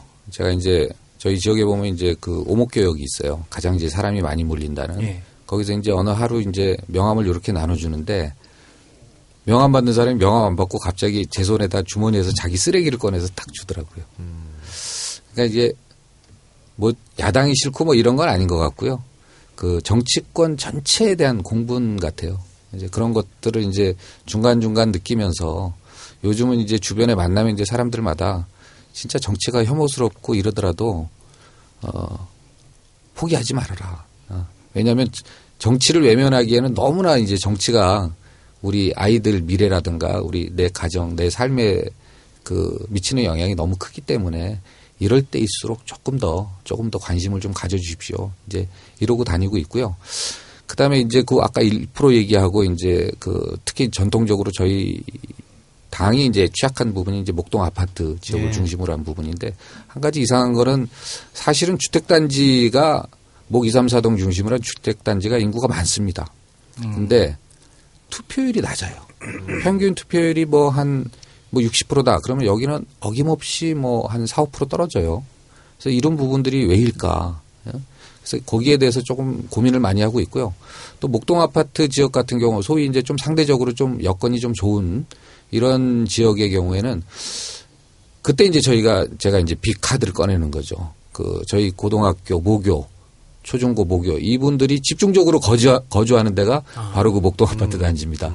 이분들의 대부분의 이제 성향이 여권을 좀 지지하는 성향이 강한데 그렇죠. 요번에는 뭐 이런 거 아니겠어요? 아, 이 자식 좀 되면 좀 우리 애한테 조금 도움 될까? 그렇죠, 뭐 이런 것도 있고 그다음에 뭐 내가 제 어렸을 때부터 아는데 쟤 뭐, 쟤 괜찮은 애야. 뭐 이상한 애 아니야. 뭐 이제 이런 저좀 신뢰도 있고 실제 이제 저희가 지역에서 좀 조사를 해보면 저희가 조사한 겁니다만은 지역 출신 정치인에 대한 호감도가 한 64%뭐 요, 요 정도 나옵니다. 그래서 저 지지하는 층 보면 전통적으로 여권 지지층들이에요. 뭐 주부, 가정주부들, 그다음에 자영업자들, 뭐 이제 이런 분들이 많이 지지해 주세요. 뭐 뺏어오는 거니까. 뺏어온 두 배잖아요. 그렇죠. 두표 어, 효과가 있는 그렇죠, 것이죠. 그렇죠. 그리고 방금 말씀하신 거 저도 동감하는 게 강남하고 목동은 똑같아. 그러니까 강남 목동에서 초중고 나온 사람은 어른이 돼도 잘 다른 지역으로 잘 안 가요. 다시 그 지역으로 턴하는 음. 맞습니다. 경향이 있으니까. 네, 네. 그래 이제 뭐 동창들의 동문들의 힘이 도움이 된다 네. 이런 말씀이고 또 하나 고무적인 것은 아까 1% 말씀드렸습니다만 국회의원 선거 때는 계속 이제 새누리당이 갖고 갔잖아요. 그런데 대통령 선거 또 지- 지난 서울시장 선거는 문재인 박원순이 이겼어요. 음. 이 지역에서 그렇기 때문에 굉장히 고무적이다. 네. 그래서 불가능한 게 아니다 예. 이런 말씀드리고 그러니까 이번에 만약에 황희 후보가 낙선한다면 그건 황희 책입니다. 전적으로. 맞습니다. 네, 그러니까. 네, 맞습니다. 그건 진짜 맞습니다. 네, 좀더 여건이 많이 만들어졌는데 그렇죠. 그 여기서 못하면. 네, 네. 맞습니다. 구도 아주 좋고 네. 어, 우리 앞에 앉아 있는 황창화 후보는 구도가 아주 나빠요. 여기서 갈라지네. 네, 구도가 아주 나쁩니다. 일단은 어, 양천 가면 국민의당 후보가 나오지 않았는데 어, 여기는 대장이 있어. 국민의당에 대장이 나왔어. 대장이 나와가지고 딴 데 도와주지 않고 어, 여기 오로지 주저앉아 올인하고 있어. 지금 사실 말이죠. 김무성 대표는 어, 영남 유세 안 한다 그랬어. 선언했습니다. PKTK 안, 직원 유세 안 한다. 수도권 돈다 그랬거든요. 그리고 문 대표 저 더불어민주당의 전 대표인 문 전 대표도 어 자기 거기 올인하지 않잖아. 나를 써라. 내가 도와주겠다. 그거 하고 있잖아. 어. 근데 이제 국민의당의 대표 는- 이분은 거기다가. 딴 데 가지도 않고. 그래서 딴 데서 부탁을 하잖아. 제발 좀 나와달라고. 나와달라고 안 가고 있죠. 그래서 구도가 아주 나빠. 아니 여기는. 당대표 맞아? 더군다나 딴 데 다니라 하는 것도 못하게. 못하냐 말이야. 집안 죽지. 어쨌든 그렇게 돼가지고 어, 아주 구도가 나쁩니다. 그다 거기다가 새누리당의 어떤 뭐 다음 차세대 주자라고 불리는 박근혜 키즈 또 이준석 후보가 나와서 또 확고한 자기 지지를 지금 갖고 있는 상태예요. 거기서 이제 어, 끼어들었기 때문에 어쨌든 지지도도 그렇고 여론조사도 그렇고 좀 구도가 좀 어려운 상황인데 이 노원 병지였고 사실은 근데 야- 그동안 야권 성향 예, 예, 그렇죠. 소위 말하는 우리 텃밭 네. 그러니까 18대 때 한 번 졌는데 여기도 좀 아깝게 졌어요. 홍정욱 후보한테. 예, 예, 근데 그렇습니다. 그때는 어 당시 민주당이 폭망할 때거든요. 예. 서울에서 거의 다 졌을 때였어. 그러니까 MB 바로 당선되고 나서 뉴타운 뭐 이래 가지고 거기 홀딱 다 넘어갔지. 아니, 거기다 칠막칠장 아니야 그때 또. 얼굴 잘생겼다 뽑아주고 뭐 어디 유학 갔다 왔다 뽑아주고 막 그랬어. 그래서 노회찬 후보가 졌는데 근데 그때도요 이 야권이 단일화됐으면 이겼어. 볼까요? 이겼죠, 예. 홍정욱 후보가 43% 받았고 노회찬 후보가 40% 받았는데 통합민주당 김성환 후보가 16% 받았어요. 아유. 이렇게 되니까 저 졌는 거거든. 그래서 늘 이제 야권 강세 지역인데 어 이번에는 뭐 아이 국민의당 후보도 야권 야권이라고 보면은 뭐 예. 어쨌든 지금 어 국민의당 후보와 새누리당 후보가 엎치락뒤 치락하고 예, 예, 그렇습니다. 오차범위 내 접전을 벌이고 있고 지금 황창호 후보는 뒤늦게 뛰어들었지 않습니까? 예. 그분들보다 뭐 한 달 이상 늦게 뛰어드는 것이죠. 뭐 전체적으로 보면 하여튼 몇 년 동안 준비해온 친구들이고 음. 저는 뭐 최근에 한 달 동안 움직였던 성과죠. 예, 그것도 그래- 명함 한 장 들고. 그렇죠. 예. 그래서 후보가 더불어민주당 후보가 확정되지 않았을 때 네. 더불어민주당을 지지하시는 분들이 굉장히 고민을 했어요. 예. 어, 당연히 할까? 야권을 찍어야 되는데 아우 저기 좀 그래. 그렇다고 해서 1번을 도저히 1번을 못 찍어. 음. 그래서 뭐 포, 선거 포기를 하느니 뭐 4번을 찍느니 이런 얘기가 있었는데 이제는 황창하라는 사람이 후보로 확정됐지 않습니까? 예, 예. 그럼 그렇습니다. 어떻게 됩니까? 2번을 찍으면 2번이 되는 겁니까? 제가 요새 외치고 다니는데 항창화를 찍으면 항창화 된다. 그죠. 그게 어, 본인의 그냥 꿈입니까? 현실로 아니요, 충분히 가능한 현실입니다. 얘기입니까? 예. 제가 나름대로는 또 남의 선거는 많이 치러봤습니다. 아, 네. 큰 선거도 많이 치러봐서 판을 읽을 줄 압니다. 저도 뭐 아무 계산 없이 나온 건 아니에요. 예. 처음에는 물론 내가 좀 압박을 유미한 포지셔닝을 해서 압박을 하면 안철수 후보 도망갈지도 모른다 뭐 이런 생각이 없었던 건 아니죠. 아닌데 그리고 또 저거를 어쨌든 막아야 되겠다는 생각. 그래서 왜 나왔어? 그러면 저는 안철수가 있기 때문에 나왔다 이렇게 얘기를 합니다. 그, 그 외에 이유가 없어요. 제가 나선 이유가. 저는 뭐 출마하려고 준비를 하고 있던 상태도 아니었는데 아, 저거 안 막으면 뭐 대선판까지 큰일 나겠다. 내가 가장 크게 기여하는 방식이 출마구나 이렇게 생각을 했던 겁니다. 그래서 나섰죠. 사실 항의 후보 지금 목동 얘기 들으니까 아 굉장히 목가적이고 평화롭다 이런 생각이 들 정도로 좀 부럽기도 하고 그렇지만 목동에서 목가적이에요. 예 저는 뭐 아주 뭐딴데 뭐 험지 얘기하는데 이만한데 어디 있습니까? 근데 뭐 전쟁이죠. 제가 가능성을 몇 가지 보는데요. 저는 사실은 단계별로 생각을 했습니다. 첫 번째는 어쨌든 지역 당 음, 조직을 좀 수습하고 싶었어요. 이게 굉장히 향후에 굉장히 중요하겠다. 그리고 또 제 저를 좀 어쨌든 좋은 풀뿌리 민주주의라든가 이런 것들을 그 지역 지구당 조직들이 잘 정비돼서 좀 제대로 한번 뿌리 내려 볼 필요가 있겠다 이런 생각도 들었습니다. 왜냐하면 안철수 후보가 그때 탈당을 하면서 동네 약간 좀 그 이상한 사람들을 싹 끌고 나갔어요. 그래서 동네는 굉장히 청정해졌습니다. 그리고 자리도 많이 비었어요. 구의원, 시의원 하던 친구들만 주로 나갔거든요. 그리고 구의원 세명은 여전히 저를 지금 돕고 있고 그런 상황이어서 아, 이게 어떻게 보면 굉장히 깨끗이 개- 혁신이 됐어요. 그걸로 탈당으로 인해서 혁신이 되고 해서 아, 참 좋은 상태여서 이 상태를 내가 잘 좀 배치를 하고 하면 제가 또 공천을 받으니까 지구당 지역위원장이 지역위원장. 됐어요. 그러면 이제 그 목표는 달성한 겁니다. 적어도 그 지역구 내에서는 안철수 씨가 바랬던 새 정치를 이루었네요. 이루어졌죠. 아, 이게 놀라운 효과입니다. 그 다음에 또한 두 번째 목표가 어쨌든 아까 대선과 관계되지만은 저거는 아니다. 대의 명분도 없고 뭐 저런 식의 얘기가 있나. 오늘 또 보- 얘기 들어보니까 연대는 뭐 연, 자기 사전에 연대는 없고 하여튼 그건 신념이라고 얘기를 하지 않습니까? 예. 야, 이게 뭐 저런 신념도 다 있나? 이런 생각이 들었어요. 이 얘기는 뭐냐면은 밥 먹을 때 나는 젓가락 안 쓰고 포크 쓴다. 뭐 이 얘기 비슷하죠. 젓가락질 못하는 거는 생각 안 하고. 그러니까 본인이 정치권에 나오면서 또 탈당하면서 예. 새누리 확산을 막는 것이 자기 일이라 그랬는데 지금 보면 새누리 확산을 도와주고 있는 거 도와주고 아니에요? 아니 그 양반 있죠. 요즘은 인터뷰하면서 새누리당은 점수를 더 줘요. 그러니까. 근데 정치인은 꼭 자기가 한 말에 자기가 발목을 잡, 잡히게 예, 돼 예, 있거든. 그렇습니다. 그래서 이번에도 지 스스로 발목을 잡을 것이다. 근데 이번에 보니까 그래서 아, 이, 이 선거가 단순하게 의석 한 석의 문제가 아니다. 이런 생각이 들고 제가 그래서 수도권 한 30석은 내가 책임지고 있다. 이- 실제 이런 책임감으로 임했습니다. 그리, 그런데 의외로 이제 거기까지는 온 것 같아요. 아, 지금 상태로 그냥 평이하게 항해식의 선거 운동을 하더라도 안 되게 할 수는 있겠구나 하는 정도의 체감은 있습니다. 현재 아, 이거 2단계 영풍입니다. 목표 달성. 예. 3단계는 3등으로 밀어내는 겁니다. 근데 선거운동 돌입해서 초입에 제가 한 20%대에 진입을 한 그걸 임계점이라고 저는 생각하는데요. 돌입하면 저쪽은 급격하게 무너질 거다고 생각을 합니다. 왜냐하면요. 근데 실제 오늘 여러 가지 언론상의 여론조사 저는 뭐 돈 안 들이고 계속 여론조사 보는데요. 어, 너무 좋죠. 예. 근데 중앙일보에서 나온 조사는 좀 대단히 이번에 선거에 올라온 거 보니까 자료도 데이터도 부실하고 그다음에 뭐 등록하지 않은 후보까지 넣어서 돌린 거여서 네, 일단 소개해드리면 중앙일보 조사. 예, 예. 어, 이준석 32, 안철수 35.3. 이거는 뭐 오차범위 내 초각빙이고 황창아 11.4. 너무 네. 부당하다. 네. 희생하신 거죠. 일단 지금 여론조사는요. 어, 무선이 안 돼. 무선이 불가능해. 유선만 할 수 있어. 왜냐면은 어디 사는지 모르잖아. 무선은. 그러니까 유선만. 하, 그렇죠. 유선만 하게 돼 있거든요. 그런데 더불어민주당을 지지하신 분들은 집에 누가 전화기 갖고 있나?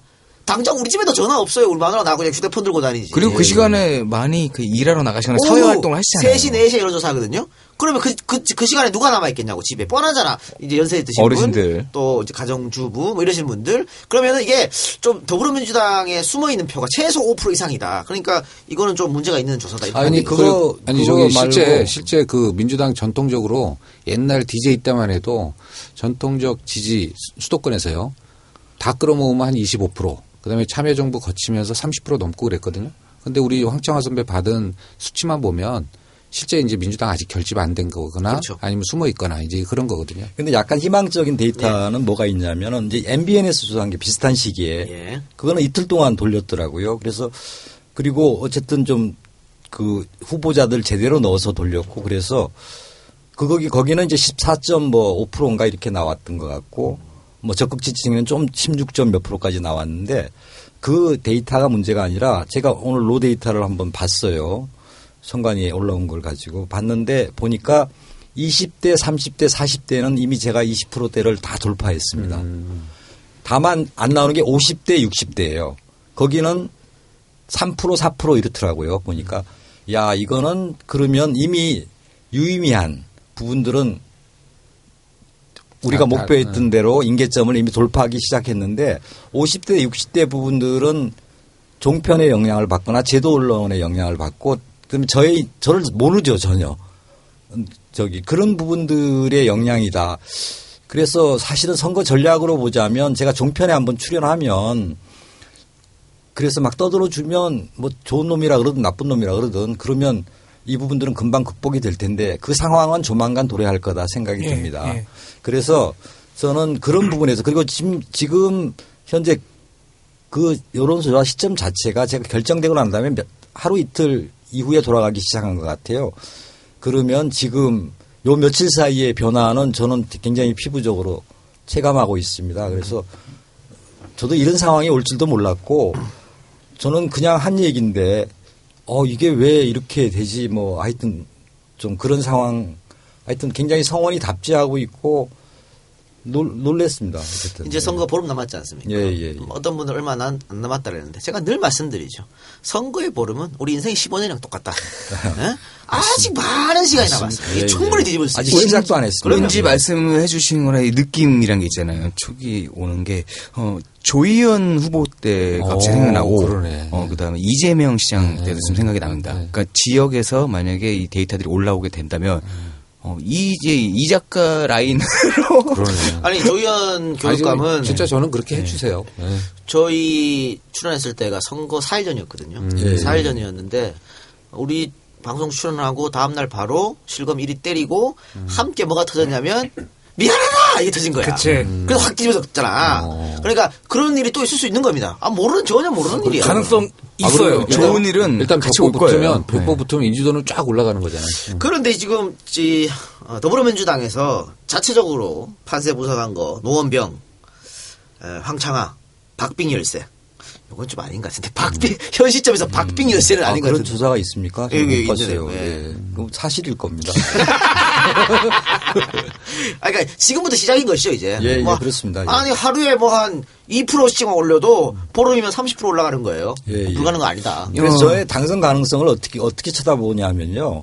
아까 뭐 그런 상황들을 봐서 2, 3, 40대는 이미 임계점 돌파를 시작했다 생각을 하고 그 아까 3파전 해서 노회찬 의원 떨어질 때 그때 상황도 지금 이제 구도를 생각하면 지금 이준석은 사실은 그 당시에 홍정욱만 못합니다. 홍정욱 하바드 이 친구도 하바드인데 상계동 다 하바드 경험했어요. 아 저런 애들 상계동에 적응 못한다는 거 잘 압니다. 그 다음에 그 그래서 확장력이 별로 안 보여요. 자기 당 지지율에서 크게 벗어나지 못할 겁니다. 향으로도. 그 다음에 지금 현재 안철수 후보 저는 당시에 노회찬 후보만 못합니다. 전력 면에서도 그렇고 그 다음에 그 삐약하게 표의 경고성이나 이런 부분들도 굉장히 취약합니다. 그래서 항상 보면 적극 투표층에서의 여론조사에서는 굉장히 붙게 되고 그다음에 저는 올라가고 걔는 떨어지 아, 걔 아니 그분은 떨어지고 뭐 이런 상황 아, 제가 선배예요 사실은 그래서 뭐 그렇죠, 그렇죠. 그래도 네. 되죠 뭐 아직도. 근데 그런 부분이 있어서 아 그러면 당시에 이제 김성환 후보가 16점 몇 프로 하고 이랬는데 내가 보기엔 안정적으로 갈라 그러면 한 40%대는 가야 될 것 같아요. 3파전 구도로 가면 그거 가능할 것 같아요. 저기 안 후보님을 어한 15, 15% 정도 대로 그래서 저기 돈 못 찾아가게 만, 뭐 돈 많으니까 좀 못 찾아가도 괜찮을 것 같고. 박수 한번 쳐줘야 돼. 네. 아 근데 제가 이 상황에서 하나 여쭤보고 싶은 예, 예, 게 예. 지금 현재까지 음, 안철수 현직 의원을 의원에 대한 그런 지지율이 그렇게 나오는 이유 그리고 그 이유를 알면은 향후에 이제 황 후보님께서 그 이길 수 있는 그런 전략을 짜는데 좀 도움이 될 것 같은데 왜 그렇다고 생각하세요? 아무래도 뭐 대권 후보 우리 동네에서 뭐 대통령 뭐 이런 생각들이 있을 수 있다고 보고요. 그다음에 그, 그 친구들이 이제 저한테 메시지가 왔더라고요. 근데 사실은 그 옛날에 자기네들이 갖고 있던 당원 명부 갖고 보내는 것 같아요. 나한테 보낼 이유가 없는데 나한테도 안철수 의원님 문자가 들어오더라고요.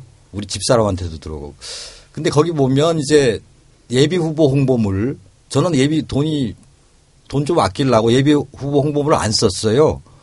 안 썼, 못했죠. 뭐 솔직하게 얘기하면. 근데 그 하여튼 그 대장이 국민의당 대장이 예비 후보 홍보물을 보냈는데 주로 대상이 주부 한 3, 40대 주- 여성들을 대상으로 한 것 같아요. 그걸 보면 자기의 지지가 그 부분에 있다고 생각하는 건지 아니면 취약해서 공략하려고 했던 것 같지는 않아요. 느낌상. 그 다음에 가끔 이제 그쪽에서 돌리는 여론조사도 듣고 그러면 뭐 FGI 같은 거 하는 것 같더라고요. 그래서 아, 엄청나게 불안해하기 시작했구나. 이런 것들을 사실은 제가 후보로 확정되는 순간에 그런 일들이 막 벌어지고 또 아침에 아침 인사 사실 안 나왔어요 그동안. 그 양반이. 안, 뭐 당 일이 바빠서 안 나왔으리라고 보는데 그리고 부인이 주로 아침에 가끔 다녀요 다니시는데 어느 날부터는 또 가끔 보여요 아침에. 나 그러다가 또 좀 서 있다가 뭐 인터뷰하고 또 떠나기도 하고 그러, 그러더라고요. 그 양반 뜨면 하여튼 기자들이 항상 예. 오니까요 예 하여튼 그런 상황입니다. 그러니까 지금 뭐 말씀하신 김에 사모님 얘기 하셨잖아요. 그 사진도 많이 같이 우리 우리 예, 집사람이요. 예, 예, 예, 예. 어떻게 만나셨어요? 학교 다닐 때 만났지요. 제가 저기 굉장히 그 이거 이 얘기하면 뭐 웃긴다고 그럴지는 모르겠는데 같은 학교에 이제 소위 얘기하는 이제 서클 을에 있었어요. 그때 뭐 운동권 서클입니다. 그러다가 이제 뭐 그때 데모들 많이 했지 않습니까? 근데 저는 70년대 학번이에요. 사실은 나이가 꽤 예. 됩니다. 아, 되게 사실은. 동안이세요. 예. 예, 아 고맙습니다. 근데 그때 이제 그때가 언제까 한- 아마 80년 5.18 뭐 이런 이후에 막 휴교령 떨어지고 해서 2학기가 됐는데 뭔가 어쨌든 정말 숨죽여 살 때인데 하여튼 학교에서 데모가 일어나게 됐어요. 뭐 그래서 일방적으로 밀렸죠. 그때는 뭐 엄청난 뭐 학교 안에까지 다 형사들이 그랬죠. 있고 네. 뭐 밀고 들어오고 체류탄 학교 안에서 쏘고 이런 상황이었으니까 그래서 교문까지 나갔다가 쭉 밀려서 이제 도서관 쪽으로 다들 이제 도망을 갔고 나는 밖에 있었어요 이렇게. 근데 좀 있다가 보니까 웬 여학생이 막 경찰한테 잡혀갖고 끌려 대롱대롱 끌려오는 거예요. 근데 보니까 아는 후배 여학생이지 않습니까? 그러니까 앞을 지나가는데 도저히 가만히 있지를 못하겠더라고. 그래서 제가 또 좀 연약, 배싹 말라갖고 좀 연약했는데 주변에 보니까 좀 등치 큰 후배들도 있고 그래서 아예 내가 뛰어들면 설마 나를 놔두겠어 이렇게 생각도 좀 순간적으로 제가 전략적으로 생각하면서 뛰어들었어요. 왜 여학생 잡아가냐고 이제 소리 지르면서 뛰어들었더니 그 여학생은 놓고 나를 잡더라고요. 야. 그래서 이제 탈출을 시켰고 제 계산대로 이제 주변에 등치 컸던 후배들이 이제 막 와 달겨들어서 어 어쨌든 저도 빼냈습니다. 그리고 옷 얼른 갈아입혀 갖고 도망가라고 그러더라고요. 근데 하여튼 그런 인연이 있, 있- 게 되니까 고맙다고 그 집 언니죠. 언니가 밥을 한 끼 사겠다고 그러더라고요. 그래서 그, 그 당시에 한일관인가 뭐 이런 데 가갖고 불고기를 얻어먹은 어. 적도 있고 아마 꼭 그게 인연은 아니겠지만 뭐 워낙 그 친구가 저를 좋아했어요. 그래서 그래서 그랬는지 모르겠는데 하여튼 그런 인연들로 좀 얽혀서 같이 운동권에서 만났고 학생 운동 같이 하고 그러다 보니까 뭐 결혼하고 이랬습니다. 예. 그 아까 전에 뭐 어쨌든 선거가 아직 많이 남았다. 조금씩 조금씩 따라가면 된다고 예, 했는데 예.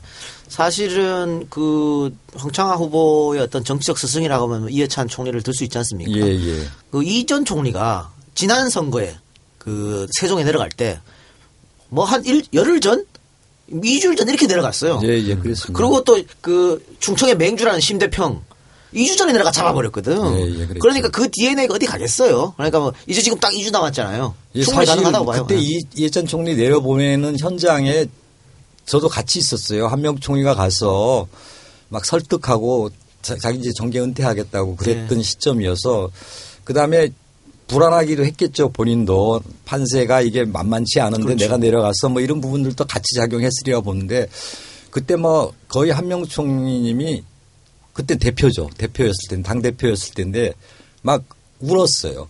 아니, 당신들이 나 대표로 밀어 넣어놓고 이 어려운 상황들을 어떻게 하란 말이냐 그러면서 어, 한 4시간을 제가 바깥에서 이제 뻗치고 있었는데요. 첫날은 두 번을 만났는데 첫날은 그러고 난 다음에 아, 그때도 결심을 못 하시고 가셨어요. 가시고 난 다음에 저녁 때 예전 총리님한테 전화가 왔어요. 그래서 아, 이제 뭐 나름대로 가시겠다고 하실까 뭐 이런 전화를 기대했는데 제가 그때 한명숙 대표의 이제 채측근으로 알려져서 저한테는 비례대표 하나는 준다고 소문이 많이 돌고 실제 이제 신청을 하라 그랬어요.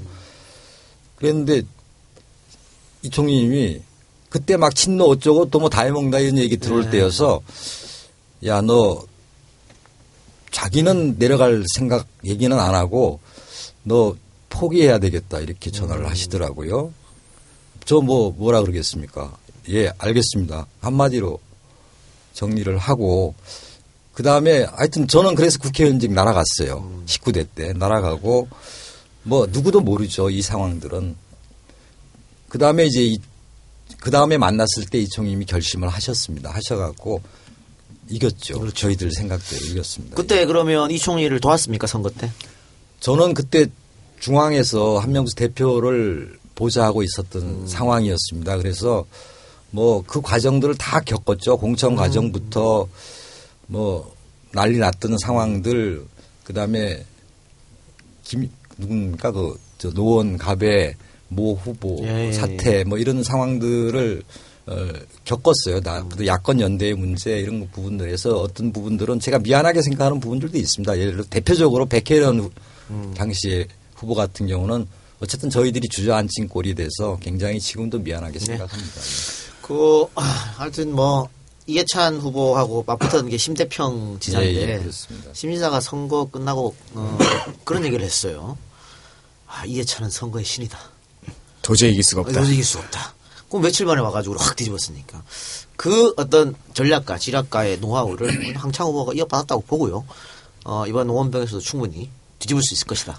후보님 본인께서도 아까 말씀하셨잖아요. 제가 선거에 대해서는 참 잘합니다. 전문가라고 말씀하셨기 때문에 뭐 전략이 있으시겠죠. 아니 뭐 저가 되면 어쨌든 저를 찍, 찍으면 일타쌍피 아닙니까? 도랑치고 가자고 하는 거죠. 예. 자, 알겠습니다. 그러면 에, 잠깐 쉬었다가 에, 이번에는 어, 다시 한번 양촌으로 가봅시다. 광고 듣고 오겠습니다. 마음에 드는 차가 있긴 한데 살까 말까 고민이야. 고민을 왜 해? 좋은 구매 조건 찾아서 사면 되지. 그러게 좋은 구매 조건 찾는 게 쉽지가 않네. 그렇긴 해. 이것저것 귀찮은 일 투성이지. 나는 차만 고르고 나머지는 누가 알아서 처리해주면 정말 좋겠다. 아, 그런 너를 위한 서비스를 새 차를 파는 사람들이 준비해뒀지. 자동차 리스와 장기 렌터카 비교 견적 서비스 말이야. 그래 자동차 리스와 장기 렌터카가 있었지. 인터넷 포털에서 새 사람 또는 새 차를 파는 사람들이라고 검색해봐. 자동차 판매사, 금융 전문가와 함께 고객 맞춤형으로 리스나 장기 렌트 서비스를 제공하고 있거든. 오케이 새 차를 파는 사람들 검색해볼게. 합리적인 리스와 장기 렌터카를 알아보실 때 포털 사이트에서 새 차를 파는 사람들 또는 새 사람으로 검색해주세요. 법인 사업자는 절세 효과도 톡톡하게 누릴 수 있습니다. 대표번호 1833-5850으로 연락주시면 기분 좋은 새 차를 만나실 수 있습니다.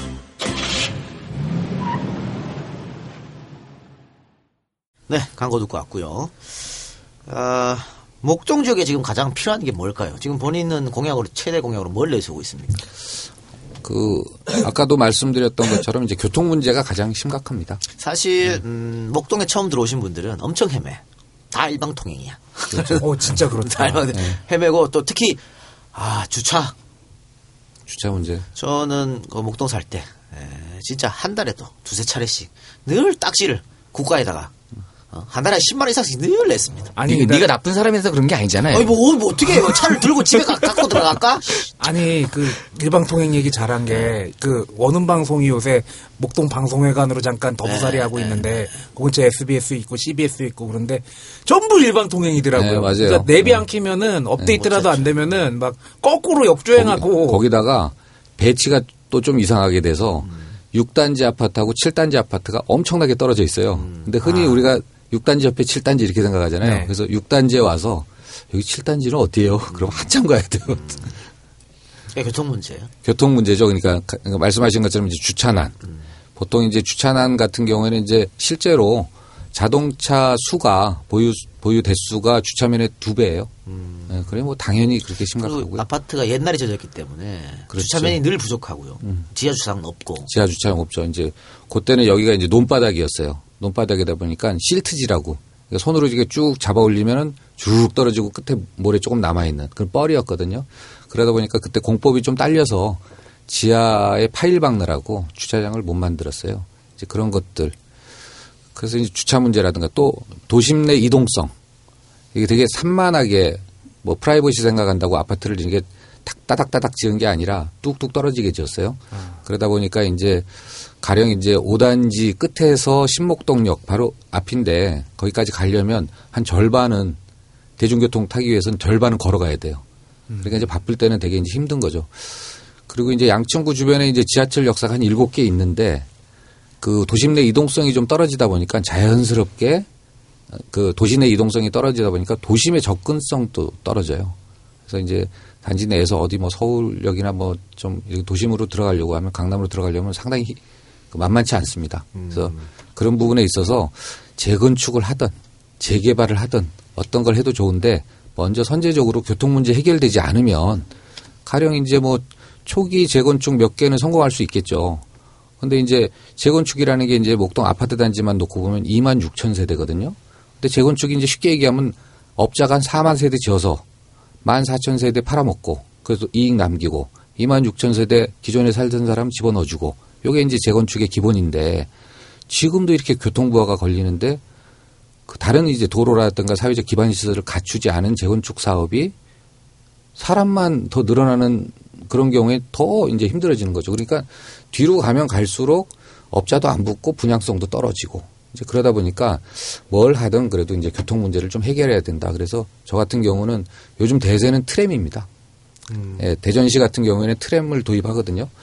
가령 이제 지하철이나 경전철 같은 거, 특히 경전철 같은 거 보면 저희가 키로당 한 800억 정도 나와요. 공사 비가. 여기서 말씀하신 트램이 뭐죠? 트램은 이제 도로에 레일이 박혀가지고 이제 샌프란시스코처럼 네. 옛날 전차 네, 전차죠. 네. 전차인데 옛날 전차랑 옛날 전차 하면 이거, 이거잖아요. 그 뭐 위에 전기줄 있고 뭐 복잡하고 이러잖아요. 요즘 이제 무가선 저상형이라고 그래서 위에 이제 전기줄이 없습니다. 스테이션에 접속했을 때 고속 충전되기 때문에 그 힘으로 가는 거고요.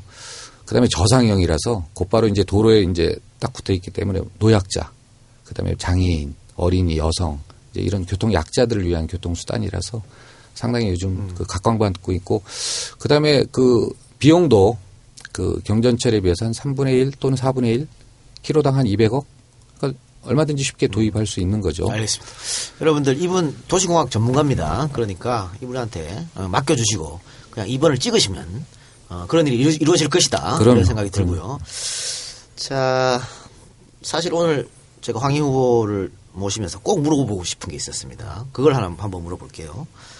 어, 작년 연말에 네. 당이 막 시끄러웠습니다. 그러면서 안철수 의원이 탈당, 그렇죠? 음. 탈당하고 어, 야당의 원외 모임 인사들을 뭐한 15분 정도가 성명서를 냅니다. 이게 이제 신문 기사라도 막 났는데 신문 제목은 그렇습니다.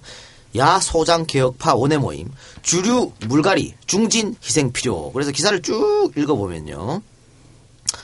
어, 당직 인사를 단행해 당의 몸 면모를 일신해야 한다. 특히 단합을 저해하는 일부 주류 당직자들 이 선 후퇴해야 된다. 이러면서 주류 인사들이 먼저 불출마를 선언하거나 이들을 공천해서 배제해야 한다. 문 대표도 자기 편에게 먼저 희생을 요구하는 리더십이 절실하다. 이렇게 하면서 성명서를 냈는데 여기에 서명한 인사 이름이 음, 강희용, 금태섭, 응? 김경진 이분은 어? 나가셨 나가신 분이죠. 박용진, 어머머. 서양호, 어허. 어허, 이철이, 허영, 어, 이런 분들. 그리고 여기 황희 이름이 들어갔어. 그래서 당시에 뭐 진성준, 최혜성 나가라는 뜻이다. 이렇게 해서 막 시끄러웠어요. 그래서 아니 내가 보고 아니 황희 이름이 여기 왜 들어갔지?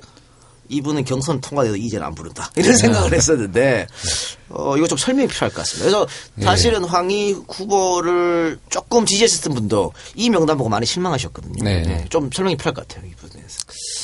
상당히 괴로웠습니다 그때. 네. 사실 그 저희가 그 작년 여름 정도에 그때 이제 복잡했잖아요. 특히 이제 뭐 지금은 탈당하셨지만 그, 따- 그 당시는 이제 여전히 탈당 안 하고 친노 비노 이제 프레임을 만들어서 실제로 이제 자기 밥그릇 지키는 이제 싸움의 연속이고 이제 그런 가운데서 좀 뭔가 민주당의 새로운 리더십이 좀 필요하다. 미래 대 과거.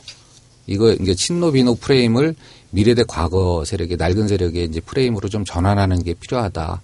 이제 이런데 좀 합의를 봤어요. 그러면 이제 그 당시 이제 시점에서 보면은 결국은 뭐 누구누구 몇 명 있잖아요. 지금은 탈당했지만 그 이 사람들을 좀 나가는 게 자연스러운 건데 또 저희 입장에서 나가라고 하면 또 친노 패권주의다. 이제 이런 이야기가 나올 거 할것 같아서 그 당시 이제 문안박 연대라는 것을 카드를 꺼냈었습니다. 그래서 문안박 연대를 좀 추진해 보자. 그래서 어 민주당의 미래는 어, 실제 이제 대권 주자들인 문재인, 안철수, 박원순 이 삼자가 연대하는 그런 구도로 만들어서 정말 의미 없는 친노비노 프레임 이런 정말 이런 시간 낭비하는 이런 것들은 좀 버려보자. 이제 그런 의미에서 이제 문재인 쪽의 몇 명. 제가 이제 또 실명 거론하는 건 좀 그래.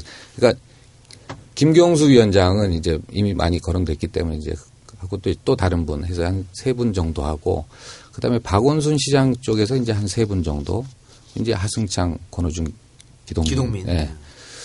그다음에 문제는 뭐냐면 이제 안철수 쪽을 대변하는 사람이 좀 애매했어요 그때. 그러다 보니까 이제 그- 그 당시 이제 가깝지는 않아도 안철수 대표의 이제 생각을 가장 잘 파악하고 있는 금태섭 변호사하고 그다음에 박광규 씨 그다음에 또 마지막에 또 서양호 씨가 그 하다 보니까 그렇게 하고 그 자리에 이제 또 이철희 소장이 같이 이제 해서 실제로 문안박 연대에 대해서 논의를 상당히 오래 했습니다. 각자 각자 좀 설득을 하자. 이제 주로 이제 설득의 대상이 안철수 대표였죠. 그런데 이제 정말 어느 시점에는 이게 좀 될 것 같은 시점까지 갔었어요. 예. 그러다가 이제 결국 무산되고 이제 이 모임이 이제 깨지는 걸로. 그래서 이제 다 자연스럽게 이제 문재인 쪽에 있는 사람은 거기 모임에 안 나가게 됐습니다. 이제 나가는 것 자체가 의미가 없다고 생각했기 때문에. 근데 이제 관성적으로 이 모임들이 계속 좀 추진됐던 거예요. 추진됐는데 그래서 이제 그러면 무슨 무슨 무슨 성명서를 좀 내겠다. 그랬을 때 그때는 이제 저희는 이제 모임에 안 나갔을 때인데 그럼 이제 저희는 사실은 안철수 쪽을 대변해서 나온 분들, 박원순 시장을 대변해서 나온 분들한테 저희는 좀 고마운 마음이 있을 수밖에 없잖아요, 자연스럽게. 그래서 또 야박하게 또 그럴 수도 없고 그래서 도움이 되면, 도움이 되면 이름을 넣고 도움이 되지 않으면 이름을 넣지 말아라. 뭐 이 정도로 이제 좀 위임을 한 상태였습니다. 그래서 이제 첫 번째 성명을 내고 두 번 냈어요, 아마 제 기억엔. 첫 번째는 자연스럽게 또 소위 이제 친노라는 사람들이 이제 그 서명에 들어가면 좀 안 될 것 같다 그래서 뺐더라고요. 예, 두 사람 이름을 빼고 알아서 이제 서명했어요. 두 번째는 아마 좀 그 내용 자체가 좀 끼는 게 낫겠다 싶었던 모양이에요. 그래서 제가 전화를 받았어요. 뭐 이러이러한 취지인데 어, 서명을 해도 좋겠냐. 그러니까 취지가 뭐냐 물어봤죠. 두 가지였어요. 중진들 좀 용퇴했으면 좋겠다. 중진에 그, 그 당시까지 아직 탈당 안 하셨던 두 분 있잖아요. 그두 분이 이제 당연히 있었고 그건 다 서로 이제 합의해서 이런 사람들 좀, 좀 뒤로 물러났으면 좋겠다 이제 이렇게 해- 했기 때문에 그 다음에 20% 물갈이 확실하게 하자. 그거는 뭐 문재인 대표도 그렇고 저, 저는 이런 주장이었죠. 아니 옛날에 박근혜 그 저기 뭐야 대표할 때는 그 여당은 30% 물갈이했잖아요. 333 해서 30% 물갈이하고 여론조사에서 저기 뭐야 경쟁 붙이고 30%는 전략 공천하고 깔끔하게 했거든요. 아, 중진 퇴진 물갈이 이번 동의 여기서 뭐 문제 제기 할 거 없잖아요. 여기. 그렇죠. 여기까지 오케이. 예. 네. 그래서 이제 그렇게 했다라고 생각했어요. 그래서 뭐 당연히 뭐 그것도 우리도 주장하는 거고 이제까지 같이 해왔던 얘기니까 그렇게 했는데 이제 기사가 그렇게 안 난 거죠. 기사가 뭐 이제 진성준 선배라든가 최재성 선배 얘기가 나오고 제가 이제 생각했던 거하고 전혀 다른 어, 방향으로 이제 나오다 보니까 제가 정말 이제까지 살면서 그 청정회 그저 참여정부 끝나고 이제 청와대 출신 정치인 모임 이제 간사도 하고 매번 선거 때마다 제가 이제 저희 진영에 이제 선거를 이제 조직을 좀 총괄하고 이제 계속 그렇게 살아왔던 삶이거든요. 심지어 이제 실제로 이제 인터넷 서들어 보면 쭉 나오죠. 네. 그럼에도 불구하고 여러분들한테 이제 전화를 받았어요. 이기명 선생님도 전화해서 너 그런 애 아닌데 왜 그랬니? 그러니까 그 진성준 선배한테도 이제 제가 전화를 드리고 최재성 선배도 전화 드리고 아니 지금 저도 너무 당황스럽다. 어? 그렇다고 그거 아니다라고 이제 뭐 이렇게 어디다 써내는 것도 사실 조금 그 그렇고 그래서 큰 문제 아니려거니라고 했어요. 근데 이게 이제 일파만파 퍼지면서 저는 이게 그렇게 큰 줄 몰랐어요, 사실. 그래서 아이 뭐 나 같은 놈이 뭐 그렇게 했는데 그다음에 거꾸로 당내에서는 엄청나게 이제 오해를 받는 거예요. 당내에서는 뭐 예를 들어 중진은 각자 시각이 달라요. 중진들은 이제 또 뭐. 의원들한테 친노 의원들한테 전화해서 야 이거 뭐 니네가 뒤에서 이렇게 조종하는 거 아니냐. 그래서 아닌데요. 근데 왜 황희 이름 들어가 있어? 그 다음에 또 이제 또 다른 분들은 또 또 이제 그 진성준 최재성을 아, 아끼는 또 이제 선배님들은 또 이제 그런 식으로 얘기하고 그러니까 너무 곤욕스러운 거예요. 그러니까 당을 개혁하기 위해서 사실은 원외 인사들, 개혁적 인사들이 성명서 발표하는 건 나쁘지 않은 거거든요. 좋은 건데 그 당시 사- 그 당시는 사실은 당을 깨고 나간다는 사람들이 이렇게 여전히 있었고 지도부를 계속해서 건드는 사람도 있었고 근데 거기에 맞서서 이 지도부로 가야 된다고 지킨 사람이 있었는데 지금 이 성명서를 보면 그 사람들 보고 나가라는 꼴이 돼버렸으니까 그렇죠, 그렇죠, 그렇죠. 러니까 이걸 네. 얻어먹을 수밖에 예, 없는 예. 그런 상황. 굉장히 사실은 저는 그런 얘기들 저는 뭐 직접적으로 관여하지는 않았습니다. 그런 얘기 들려올 때 아 이거는 왜 이렇게 자해적인 방식으로 항상 문제를 풀라 그러냐. 이런 생각이 들었어요. 그리고 그, 그 방식으로 나는 그 프레임이 깨지리라고 생각도 안 했고 사실 이번에 어쨌든 많은 그 특히 이해찬 총리의 문제라든가 이런 부분들이 애초에 원인 제공을 한 면이 있어요. 실제. 그런 부분들에 대해서는 사실은 좀 저는 전략적으로는 되게 다- 잘못된 판단이었다는 생각이 듭니다. 그러니까 농계 전술 쓰려 그러는데 누가 거기 따라 나가겠습니까?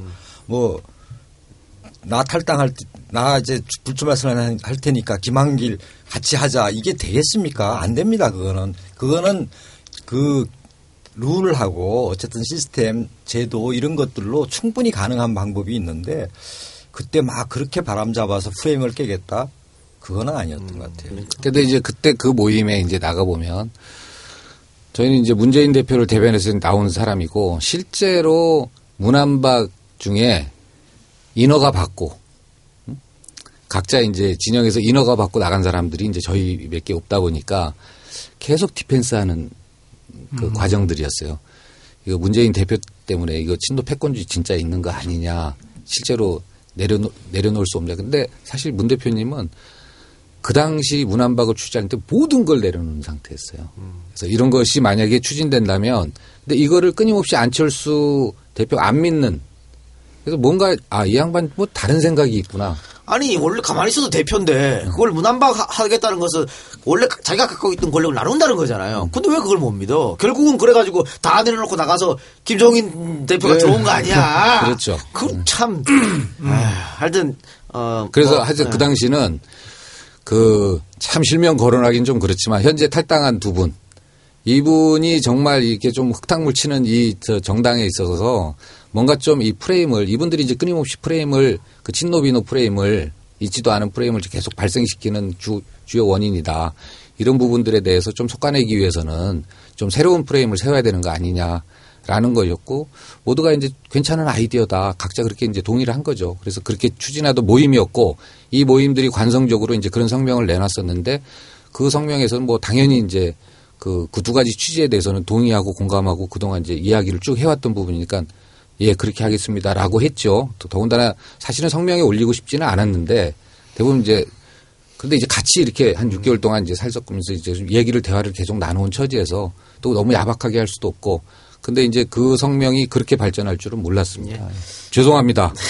아니 뭐 이제 들으신 분들은 황희 후보의 진정성을 충분히 느꼈으리라고 봅니다. 아, 근데 지금 노무현 대통령도 그랬고 이제 문한박 연대도 그랬고 권력을 내려놓겠다는 것에 대한 진정성이 좀 많이 느껴져야 되는데 아, 왜 자꾸 권력을 내려놔? 그러니까 그런 사람 확 잡아. 그런 사람들을 존중할 줄 알아야 되는데 네, 그 아, 참 이 작가님, 김종인 대표에 대해서 하고 싶은 말씀이 많죠? 총선 끝나고 할 겁니다. 총선 끝나고 내가 다 해드리겠습니다. 김종인이라는 단어만 아까 나와서도 막 여기서 아니 뭐 그 김종인 대표뿐만이 막 쓰고 아니고요. 비대위도 문제가 많아. 하여튼 그런 얘기는 알았어, 알았어. 총선 끝나고 이제는 말할 수 있다. 에이씨 하겠습니다. 기대해 주시기 바랍니다. 총선 전에는 하면 안 되고 예, 자 총선 전에는 으쌰으쌰 합시다. 으쌰으쌰 해서 지금 사실 야당 그 후보들 지지를 다 합- 합치면요 여당 후보를 이겨요. 이게 근데 지금 이게 분열이 되는 바람에 수도권이 뭐 전멸할 수 있다. 이런 걱정이 나오는 거 아니겠습니까? 그러니까 어, 아직 늦지 않았으니까 뭐 국민의당이라고 안 되면 뭐 정의당하고라도 인천처럼 그렇게 후보 단일하면 되는 거예요. 인천도 사실은 지금 국민의당에서 한 두 군데서 안 한다 그래가지고 뭐 특히 그 누굽니까 인천에 문병호 지역구 거기는 자기한테 양보해 달라고 왜? 왜 양보해 줘야 돼 거기는? 어? 후보끼리 연대해서 다, 연대하면 뭐 여론조사 하든가 뭘 하지 왜 그 지역구는 양보해 줘야 되는데 한 욕심은 많아가지고 말이야. 하여튼 국민의당 안 한다 그러면 정의당하고도 연대 필요하다고 보고요. 점점 국민의당의 탄생의 이유가 여실히 드러나지 않나. 예. 아니 이번에도 오늘 기사가 아직 그건 내가 뒤에 확인을 못 해봤습니다만은 오면서 또 아까 기사를 봤는데 지금 강서병에 새로 생긴 신설 지역구죠 한정혜 의원 이 이제 출마했지 않습니까? 거기 이제 국민의당 후보도 나왔는데 국민의당 후보가 어, 유권자들한테 문자를 보냈다는 거 자기 지지자들한테 지금 상황이 이러니까 어, 어떻게 생각하느냐 후보 연대하는 거에 대해서 그런데 저 또 중앙에서 막았다는 거 아니에요 지금 뭐 하겠다는 거야 지금 맞아요. 이게. 인터뷰 했는데 자기는 하려고 했다. 근데 아, 중앙에서 후보는 하려고 그러는데. 네, 후보는 하려고 그러는데 중앙에서 안 됐는데 어떡합니까?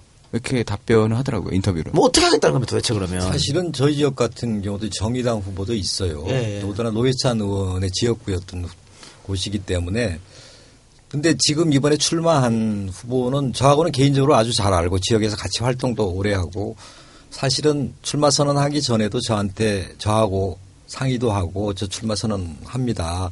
좋다. 같이 잘 해보자. 이런 얘기 그리고 이후에 어떻게 어떻게 하자는 얘기까지를 맞춰놓은 상태였는데 어쨌든 중앙 차원에서의 그 연대 논의가 어그러지고 예. 그다음에 정의당 차원에서는 노원구 노원병이 또 나름대로 상징이 있던 곳 아닙니까? 그러니까 다른 데는 다 접어도 여기는 접지 마라 이런 분들의 또 움직임도 있고 그러면서 중앙 차원의 상황들이 사실은 그 지역 차원의 연대 논의를 좀 가로막고 있는 상황입니다. 그래서 하여튼 그런 것들도 좀 있는데 뭐 정리되 되겠죠. 벌써부터 그죠? 후보 어. 때부터 이렇게 휘둘리면은 나중에 국회의원 돼서 그 양반들 을 어떻게 소신 있게 정치하려고 그러시는지 모르겠어요. 하여튼 그렇습니다. 그러, 그런 건데 어쨌든 몇 가지 면에서 또 긍정적인 기대를 해볼 수 있는 요소들도 조금씩 드러나서 몇 번 만났죠. 저도 만나고 직접 후보를 만나기도 하고 다른 논의들 뭐 메신저들이 왔다 갔다 하기도 하는데 어쨌든 계속 대화 시도를 해보려고 국민의당 합니다. 얘기한 예. 겁니다. 저는 국민의당. 그러니까 사실은 이 야권은 연대 안 하면 필패라는 것은 역사가 증명하는 거고요. 그래서 저희가 주구장창 연대해라고 주장한 거 아니겠습니까? 아락바락 긁어 먹어도 네. 이길까 말까인데. 그런데 저렇게 나오니까 어떤 목적이 뭔지 참 알 수가 없다 이런 생각이 들고 진짜 본인의 욕심 내가 대통령 한번 해야겠다는 그 욕심 때문에 그런지 이해를 할 수 없습니다. 자기를 제외한 나머지 정당 사람들 마저 마저 일종의 내 수족이라고 생각하는 거 아닐까? 아, 야권 다 죽으라는 거지. 혼자 살아만. 그러니까 내 욕망 실현을 위해서는 나머지 어떻게든 상관이 없다. 아니 촉이 없으면은 역사와 통계라도 잘 봐야 될 거 아니야. 예. 정당 출연 자체도 그래요. 사실 정당이 새로 생길 때는 뭔가 예를 들어서 더불어민주당과 새정치의 그 저 내용이 다르다 그러면 새정치는 여기는 A, 여기는 A 갖고 여기는 B 갖고 막 감론을 막 해야 되는데 그 대치점도 없어요. 그 다음에 그러면 이 정당 이 정당은 아니다. 새로운 정당, 새로운 철학과 새로운 정신이 필요하다. 그럼 그게 그게 있어야 되는데 그거 아시는 분 하나도 없잖아요. 정당이 그렇게 탄생하는 정당이 어디 있습니까? 당 정체성부터 모호한 것이죠. 그렇죠. 예. 괜히 녹색 써가지고 녹색당 빡치게 만들고 말이야. 남해당 얘기는 거기까지만 하고. 아, 남해당? 여기도 남해당이야. 더불어민주 우리 당이야? 남해당이야? 나 남해당이야. 여기서까지 그러냐? 자, 그 지금 두 분이 노원하고 양천에 주사표를 냈는데 공교롭게도 요 두 지역국에 공통점이 있습니다. 교육열이 상당히 뛰어난 곳이다. 그러니까 양천은 뭐 원래부터 뭐 교육열이 뛰어났던 것이요. 그래서 많이들 이, 그 교육 때문에 이제 이사를 많이 오시지 않습니까? 그런데 노원이 새로운 신흥 교육 세력입니다. 그래서 학원가도 많이 생겼고 그것 때문에 부모님들이 또 노원으로 이사하신 분이 굉장히 많다 그래요. 그러니까 공통점이 같이 있는데 그렇기 때문에 이 부모님들 그러니까 아마 중학 초등학생 중학생 고등학생을 둔 부모님들 보면 나이대가 뭐 한 30대부터 30대 중반부터 해서 한 40대 후반까지 다양했을 텐데 이 표도 굉장히 중요한 거 아니에요? 예, 예. 어쨌든 그런 교육에 대해서 뭔가 이제 메리트 있는 그런 걸 생각하고 계신 게 있습니까? 그러니까 저기 항의 후보는 하여튼 굉장히 목가적으로 치르고 있는데 저는 대선급 총선을 치르고 있어서 뭐 공약 뭐 지역 이런 차원의 문제가 아니라 훨씬 큰 문제로 계속 있습니다. 예. 그래서 사실은 이게 문 대표가 와서 진금승부를 해야 되는 예선전을 여기서 치르는 그런 과정이었어야 되는데 이게 제가 하다 보니까 하여튼 지역 문제는 뭐 아까 말씀드렸던 여러 가지 문제들이 있고 한데요. 뭐 교육과 관계에서 뭐 교육 특구로도 지정되어 있고 노원구 같은 경우는 그다음에 그 저희들 또 청장님이 아주 잘해요. 머리도 좋고 뭐 그다음에 보편적으로는 어쨌든 목동하고는 좀 다르게 여기는 어쨌든 수- 중심가에서 굉장히 멀리 떨어져 있고 있어 기본적인 접근성에 대한 어려움 이런 것도 있고 한데 교육열 있지요. 뭐 우리나라 어디를 가나 근데 교육의 문제는 기본적으로는 사실은 지역적 차원에서 해결할 문제는 아닙니다. 어쨌든 중앙 차원에서 어, 정책적으로 고민하고 해야 되는데 어, 제가 하여튼 경황이 없습니다. 이 대선급 선거를 치르다 보니까 노원구청장 더불어민주당 소속입니까? 예 그렇습니다. 예 예.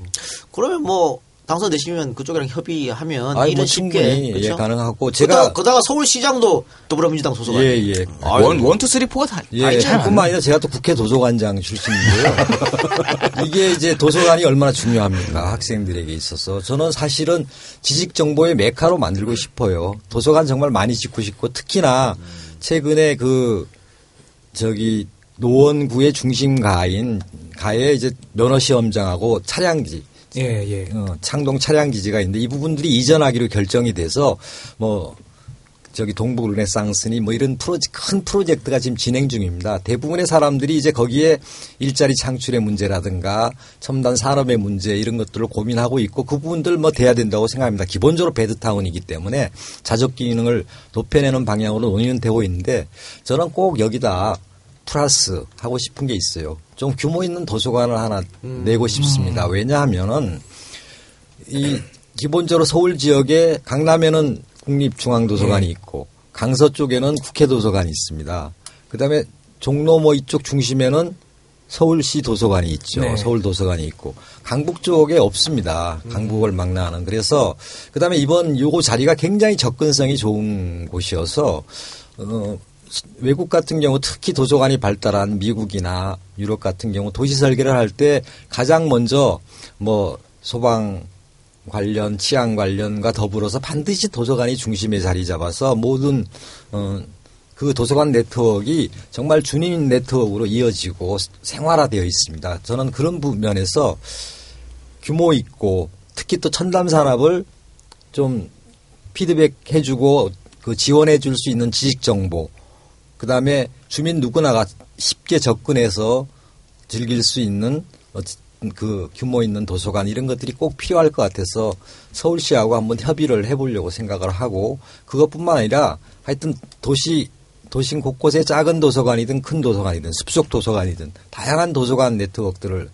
해서 노원 전체가 특히 기본적인 책과 항상 근접할 수 있고 학생들 가서 공부할 수 있고 이런 도서관 지역구로 만들고 싶은 게 뭐 교육과 굳이 결부시킨다면 그런 점들 연결되네요. 예, 예, 예. 예. 생각하고 있습니다. 저 같은 경우는 이제 양천구에서 교육열이 높잖아요. 노원구하고 마찬가지로 이제 가령 이제 뭐 특목고 그 가는 학생들이 많은 거죠. 근데 이제 교육 문제를 얘기하는 데 있어서 좀 가슴이 아픕니다.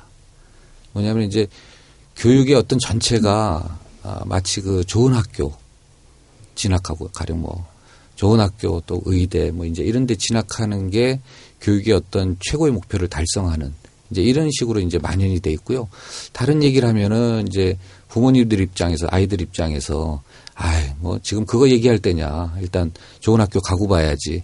근데 이제 이거를 또 탓할 수만은 없는 게요. 우리 사회가 그렇게 만들고 있는 거예요. 정말 각박하고 치열하게 좋은 학교 그다음에 좋은 과를 나오지 않으면 도저히 사회에서 견뎌낼 수 없는 그런 촘촘한 구조로 이제 내몰고 있는 과정이기 때문에 그걸 또 아이들과 학부모들을 탓할 수만은 없어요. 그래서 이제 이런 부분에 대해서 되게 안타까운데요. 그러다 보니까 이제 양천구에서 이제 할 수 있는 말은 그럼 내가 뭐 저기 그 당신 아이 뭐 서울대학교 보내줄게요. 이제 이럴 수는 없잖아요. 그러다 보니까 자연스럽게 그 학교를 그 환경 환경 부분이라든가 이제 이런 부분들을 조금 개선해주고 이제 이런 부분인데 저는 이제 옛날에 이제 저 청와대 근무할 때 이제 사람의 능력을 평가하는 이제 사회에 나와서 학교 교육을 받고 사회에 나와서 이제 사람의 능력을 평가하는 부분을 봤을 때 두 가지였던 것 같아요. 글을 좀 잘 쓸 수 있냐. 예. 실제 그 10년 된 공무원과 5년 된 공무원의 차이가요. 10년 된 공무원이 보고서를 잘 씁니다. 일례로 이제 저희 저 선배가 제- 제가 이제 보고서를 쓸 때 제가 한 4페이지 정도를 쓸 수 있는데 썼는데 대통령한테 올리는 보고서였는데 저보고 그러는 거예요. 너는 무슨 책을 썼냐고. 그래서 이제 이 선배가 2페이지로 줄였, 줄였는데요. 더 정확해요. 응? 더, 더 꼼꼼하고. 그래서 실제 이제 표현을 잘 할 수 있는 그 글, 글 잘 쓰는 이제 이런 게 사회 한 능력으로 평가되는구나라고 느꼈고 두 번째는 창의력입니다. 정말 새롭고 저- 전혀 다른 상상력을 누가 발휘하느냐 이제 이런 건데요. 남한산 초등학교 같은 경우 보면 보통 일반 학교는 한, 한 시간 단위로 해서 50분 수업하고 10분 쉬거든요. 그럼 50분 동안 선생님이 그 커리큘럼을 소화하려면 막 설명하기 바빠요. 아이들이 답변하고 대답할 시간이 없습니다. 그리고 이제 10분 쉬는 거죠. 쉬어. 그러면 이제 화장실 갔다 오거나 아니면 가- 갔다 오지 않은데 떠들거나 근데 이제 이제 이런 문화 속에서 이제 또 떠들면 떠든다고 또 뭐라 그러고 이제 남한산 초등학교를 가봤더니 두 시간이에요. 한 시간 반 정도 이제 수업을 하는데 한 시간 한 시간 반 정도 수업 안에 선생님이 저 아이들 가리키는 거한 40분 정도면 하고 나머지 시간을 토론을 하게 돼요. 선생님한테 배운 걸 가지고 토론하니까 얼마나 창의성이 높아지겠어요. 그 다음에 이제 한 30분은 쉬는 시간입니다. 그러니까 아이들이 이제 놀이 문화를 조직하는 거죠. 밖에 나가서 놀고 뭘 여러 가지 놀이 문화를 조직하게 되는데 이러면 정말 아이들이 창의적이 될 수밖에 없어요. 근데 이제 이런 것들이 공교육 현장에 정확하게 도입하지 도입되지 못하는 현실 이런 것들. 그래서 저는 유치원 교육이라든가 그다음에 초등학교 4학년 이전에 저학년 이런 교육에서 우리가 충분히 좀 살려야 된다. 이런 걸 가지고 아이들을 좀 교육시키고 살려서 해야 된다는 그런 생각을 하고 있습니다. 어, 제가 예상한 답변하고 저는 다른 답변이 나와서 아, 예. 네, 좀 당황스러웠는데 뭐 어떻게 교육을 잘 시켜서 좋은 학교 이렇게 대답할 줄 알고 그게 말이 되냐 21세기에 이렇게 반문하려고 그랬더니 창의력 얘기를 해주셨어요. 그러니까 저도 뭐 그 주위 사람들이 목동에서 많이 살고 있는데 이 치열한 경쟁 교육 때문에 목동이 워낙 치열하지 않습니까? 그렇죠. 오히려 목동을 떠나는 부모님도 계세요. 맞습니다. 우리 애를 더 이상 이런 곳에서 공부를 못 시킨다. 그 애들이 아니 정말 이런 말 하면 좀 그렇지만 못 견뎌서 스스로 목숨을 끊는 애들도 많아요 목동에 그 경쟁 교육이 너무 너무 너무나 힘들어서 그래서 조금 풀어주자 그래서 직장은 목동인데 다른 쪽으로 가는 그런 분들도 계시거든요. 그러니까 그런 문제점에 대해서 한번 여쭤보려 했더니 또딱 창의력 말씀해 주셔서 예, 대학 감사합니다. 입시가 네. 목동은 5학년 때 초등학교 그렇다, 5학년 때부터 그런다고 시작합니다. 네, 대학 네, 입시가 그런 의미에서 실제로. 하여튼 이게 지역 차원의 문제가 아니라 음, 어쨌든 전반적인 교육 정책에 대한 문제들을 고민해야 되고 저희 지역 같은 경우는 그 조희영 교육감이 아마 중점적으로 추진하는 것 중에 혁신학교 문제가 있지 않습니까? 아까 남한산 초등학교 얘기했지만 저희 지역에도 혁신학교로 지정된 부분들이 몇 군데 있어서 네.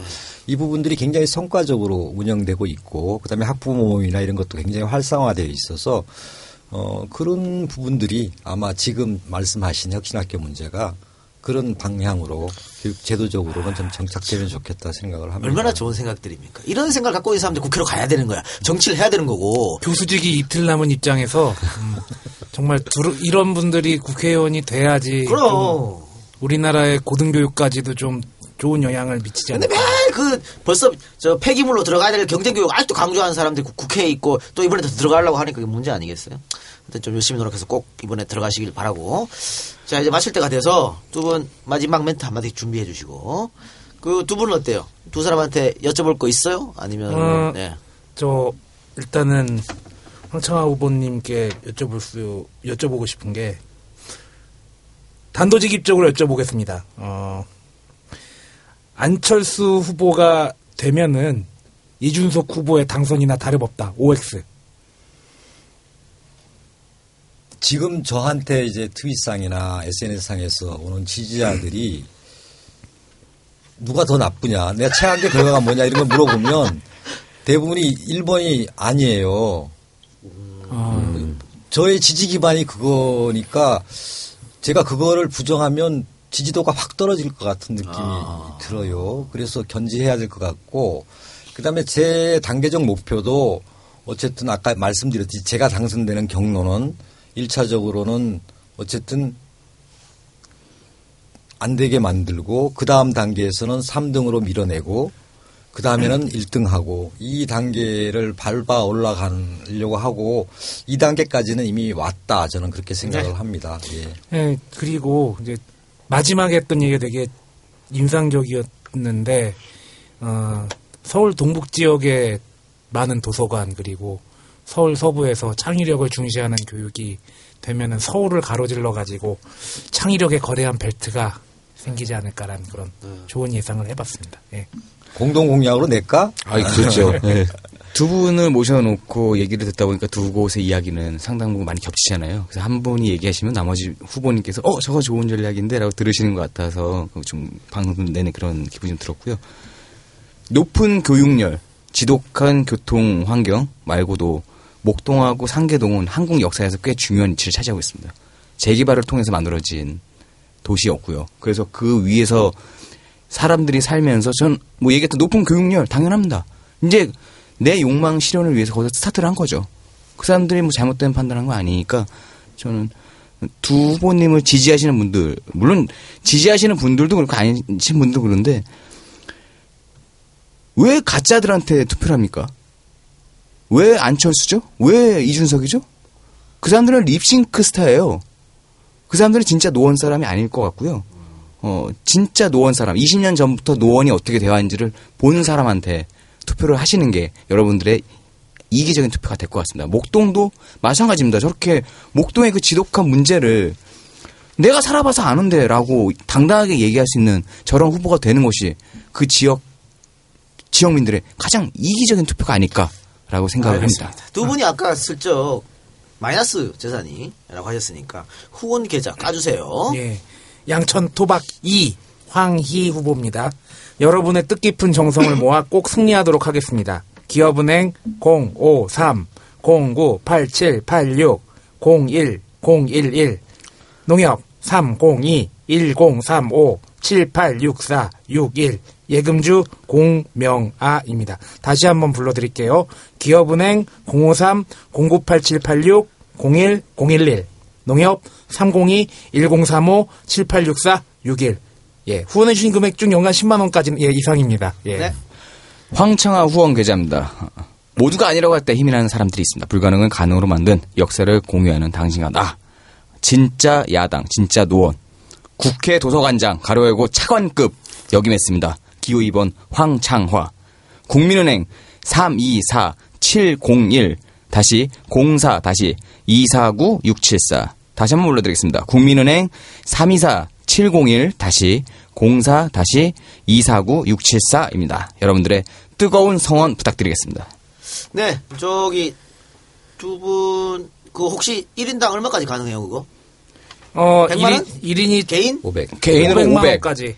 그리고 이, 어, 법인 단체 및 사업자 명의는 불가능하고요. 1회 10만 원 이하 그리고 연간 120만 원까지는 익명 후원이 가능하고요. 10만 원까지는 연말 정산 시에 전액 세액 공제를 받으실 수 있습니다. 익명 후원 얼마까지 가능하다고요? 익명- 10만 원. 네, 10만 원. 연간 120만 우리 원. 익명으로 10만 원씩 보내드리시죠. 익명으로. 후원하신 분의 성함, 주민번호, 주소, 연락처를 전화 또는 팩스, 이메일로 알려주시면 연말정산에 필요한 후원금 영수증도 보내드린답니다. 최근에 이제 제 저기 후원 계좌로 성원이 굉장히 많이 답지를 하고 있어요. 아주 어떤 분들은 2번 찍으라고 그랬는지 이, 뭐 22,200원? 22만 2,222원 뭐 이렇게 보내신 분도 있고 저는 그 부산에서 보내신 그분 얘기 듣고 좀 예. 울컥해가지고요. 예, 예. 아이 뭐 아주 너무 가슴이 저리더라고요. 어, 아, 싸했습니다. 뭐 이, 설명 좀 해주세요. 모르는 분들 위해서. 본인의 계좌에 잔고가 얼마 없는데 거의 600원만 남겨놓고 크지 않은 돈이지만 꼭 써주세요라고 보내신 분이 있더라고요. 어르신이. 그런 분들 때문에 힘내는 거죠. 예, 그렇습니다. 그리고 뭐 해외에서도 막 물어봐요. 아, 그래서 이게 좀 얼떨떨하기도 하고 너무 감사하고 뭐 하여튼 이런 상황이 온 것이 아, 이게 내가 더 그냥 가루가 되도록 뛰어야 되겠구나 하는 것들을 좀 나중에 안철수 후보한테 소주 한 잔 사세요. 예. 술을 못 마신대요. 아, 니 17년만 마셨답니다 얼마 전에. 얼마 전에. 저랑 만났을 때는 뭐 입에도 못 댑니다 이랬는데. 예. 그 위로전 하나 드리세요, 그러면. 예, 당선되고 나서. 자, 마지막으로 두 분, 우리 저 EJ 정치자 분들에게 한마디씩 해주시기 바랍니다. 예. 국가부채, 가계부채가 2천조를 넘었고요. 그다음에 아버지는 이제 명퇴 세대고 자식 세대들은 청년 실업입니다. 고령화 시대인데 이제 살 날은 늘었는데 살 길은 막막하기만 하고요. 양천구 같은 경우도 집 가진 사람은 집값 떨어질까봐 걱정하고요. 전월세 사는 사람은 집값 올라갈까봐 걱정합니다. 교통 문제도 심각하고요. 초중고를 나왔고 또 결혼을 했고 또 사랑하는 저희 어머니를 떠나보낸 이 양천구에서 이번에 정말 새벽을 알리는 희망의 타전을 보냅니다. 깨어나라고 또 응답하라고 고맙습니다. 예, 황창하 의원님. 멋있, 멋있네요. 준비해 온 것 같아. 저는 그 제가 이제 슬로건을 진짜 노원, 진짜 야당 뭐 이렇게 했습니다. 그 보니까요. 사실은 진짜 노원이라고 한 이유는 둘 다 사실은 노원과의 인연들을 얘기를 해요. 한 사람은 나의 마음의 고향, 정치적 고향, 한 사람은 뭐 연원이 불고민이 이렇게 얘기들 하고 있어서 아, 나 그리고 뭐 나는 사실 어디 가서 고향이라고 뻥친 적 없거든요. 그래서 어느 하루는 트윗에다 그걸 내가 20년 정도 살았지만은 어디 가서 내 고향이라고 상계동 고향이라고 뻥치지는 않는다 이렇게 했더니 되게 약이 올랐던 모양입니다. 아 상대방이 약이 오르면 이거는 저기 맞는 얘기구나 그리고 굉장히 아파하는구나 느껴서 이렇게 정했고요.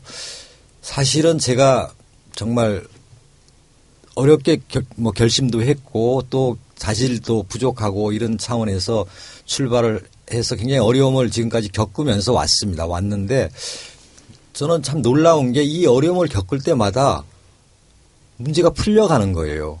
처음 어쨌든 출마를 결심하고 누가 후원회장을 좀 회장님을 좀 맡아줬으면 좋겠는데 누굴까 고민하다가 임채정 의장님 찾아갔더니 뭐 두 말도 없이 어 내가 해줄게. 그 다음에 경선 끝나고 그 다음에 이제 뭐 개소식 이런 거 준비해야 되지 않습니까? 저희들은 준비도 제대로 안 돼 있고 사무실도 왜소해서 어떻게 할까 고민하고 있는데 어느 날 갑자기 문성근 선배 나타나셔서 유세해 줄게. 그 다음에 뭐, 모 팟캐스트가 또 출연해 주세요. 이런 상황들이 계속. 파파이스? 예, 예. 벌어지는 겁니다. 아까 말하지 말라 그랬어. 어, 벌어지는 겁니다. 그래서 어제 저녁에 들어가서 늦게 들어갔습니다. 거의 12시가 넘었는데 제가 그런 감회들이 막 오면서 아, 내가 지금 나를 여기까지 오게 하는 건 뭘까?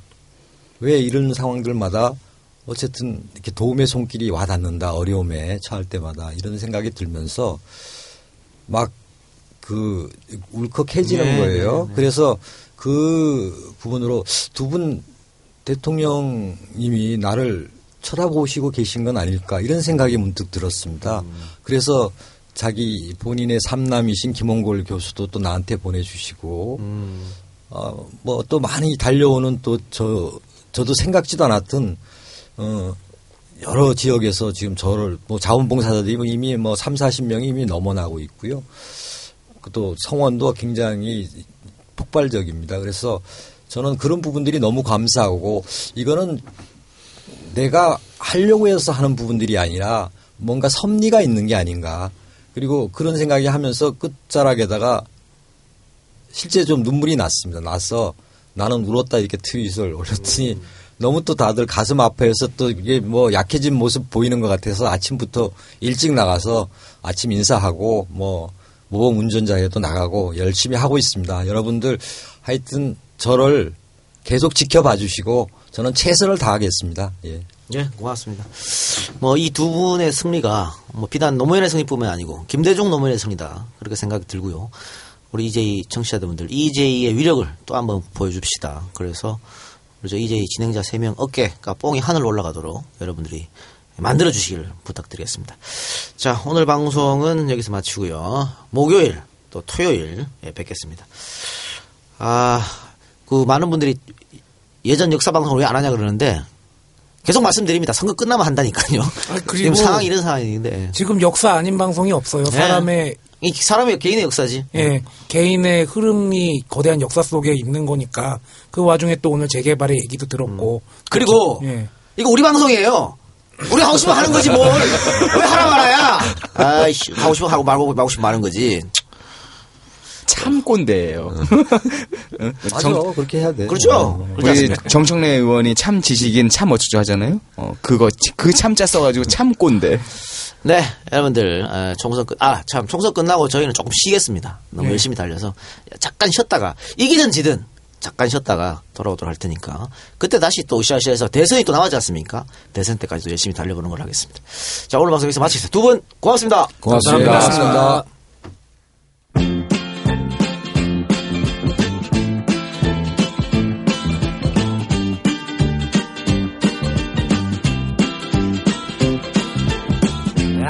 coming home, I've done my time.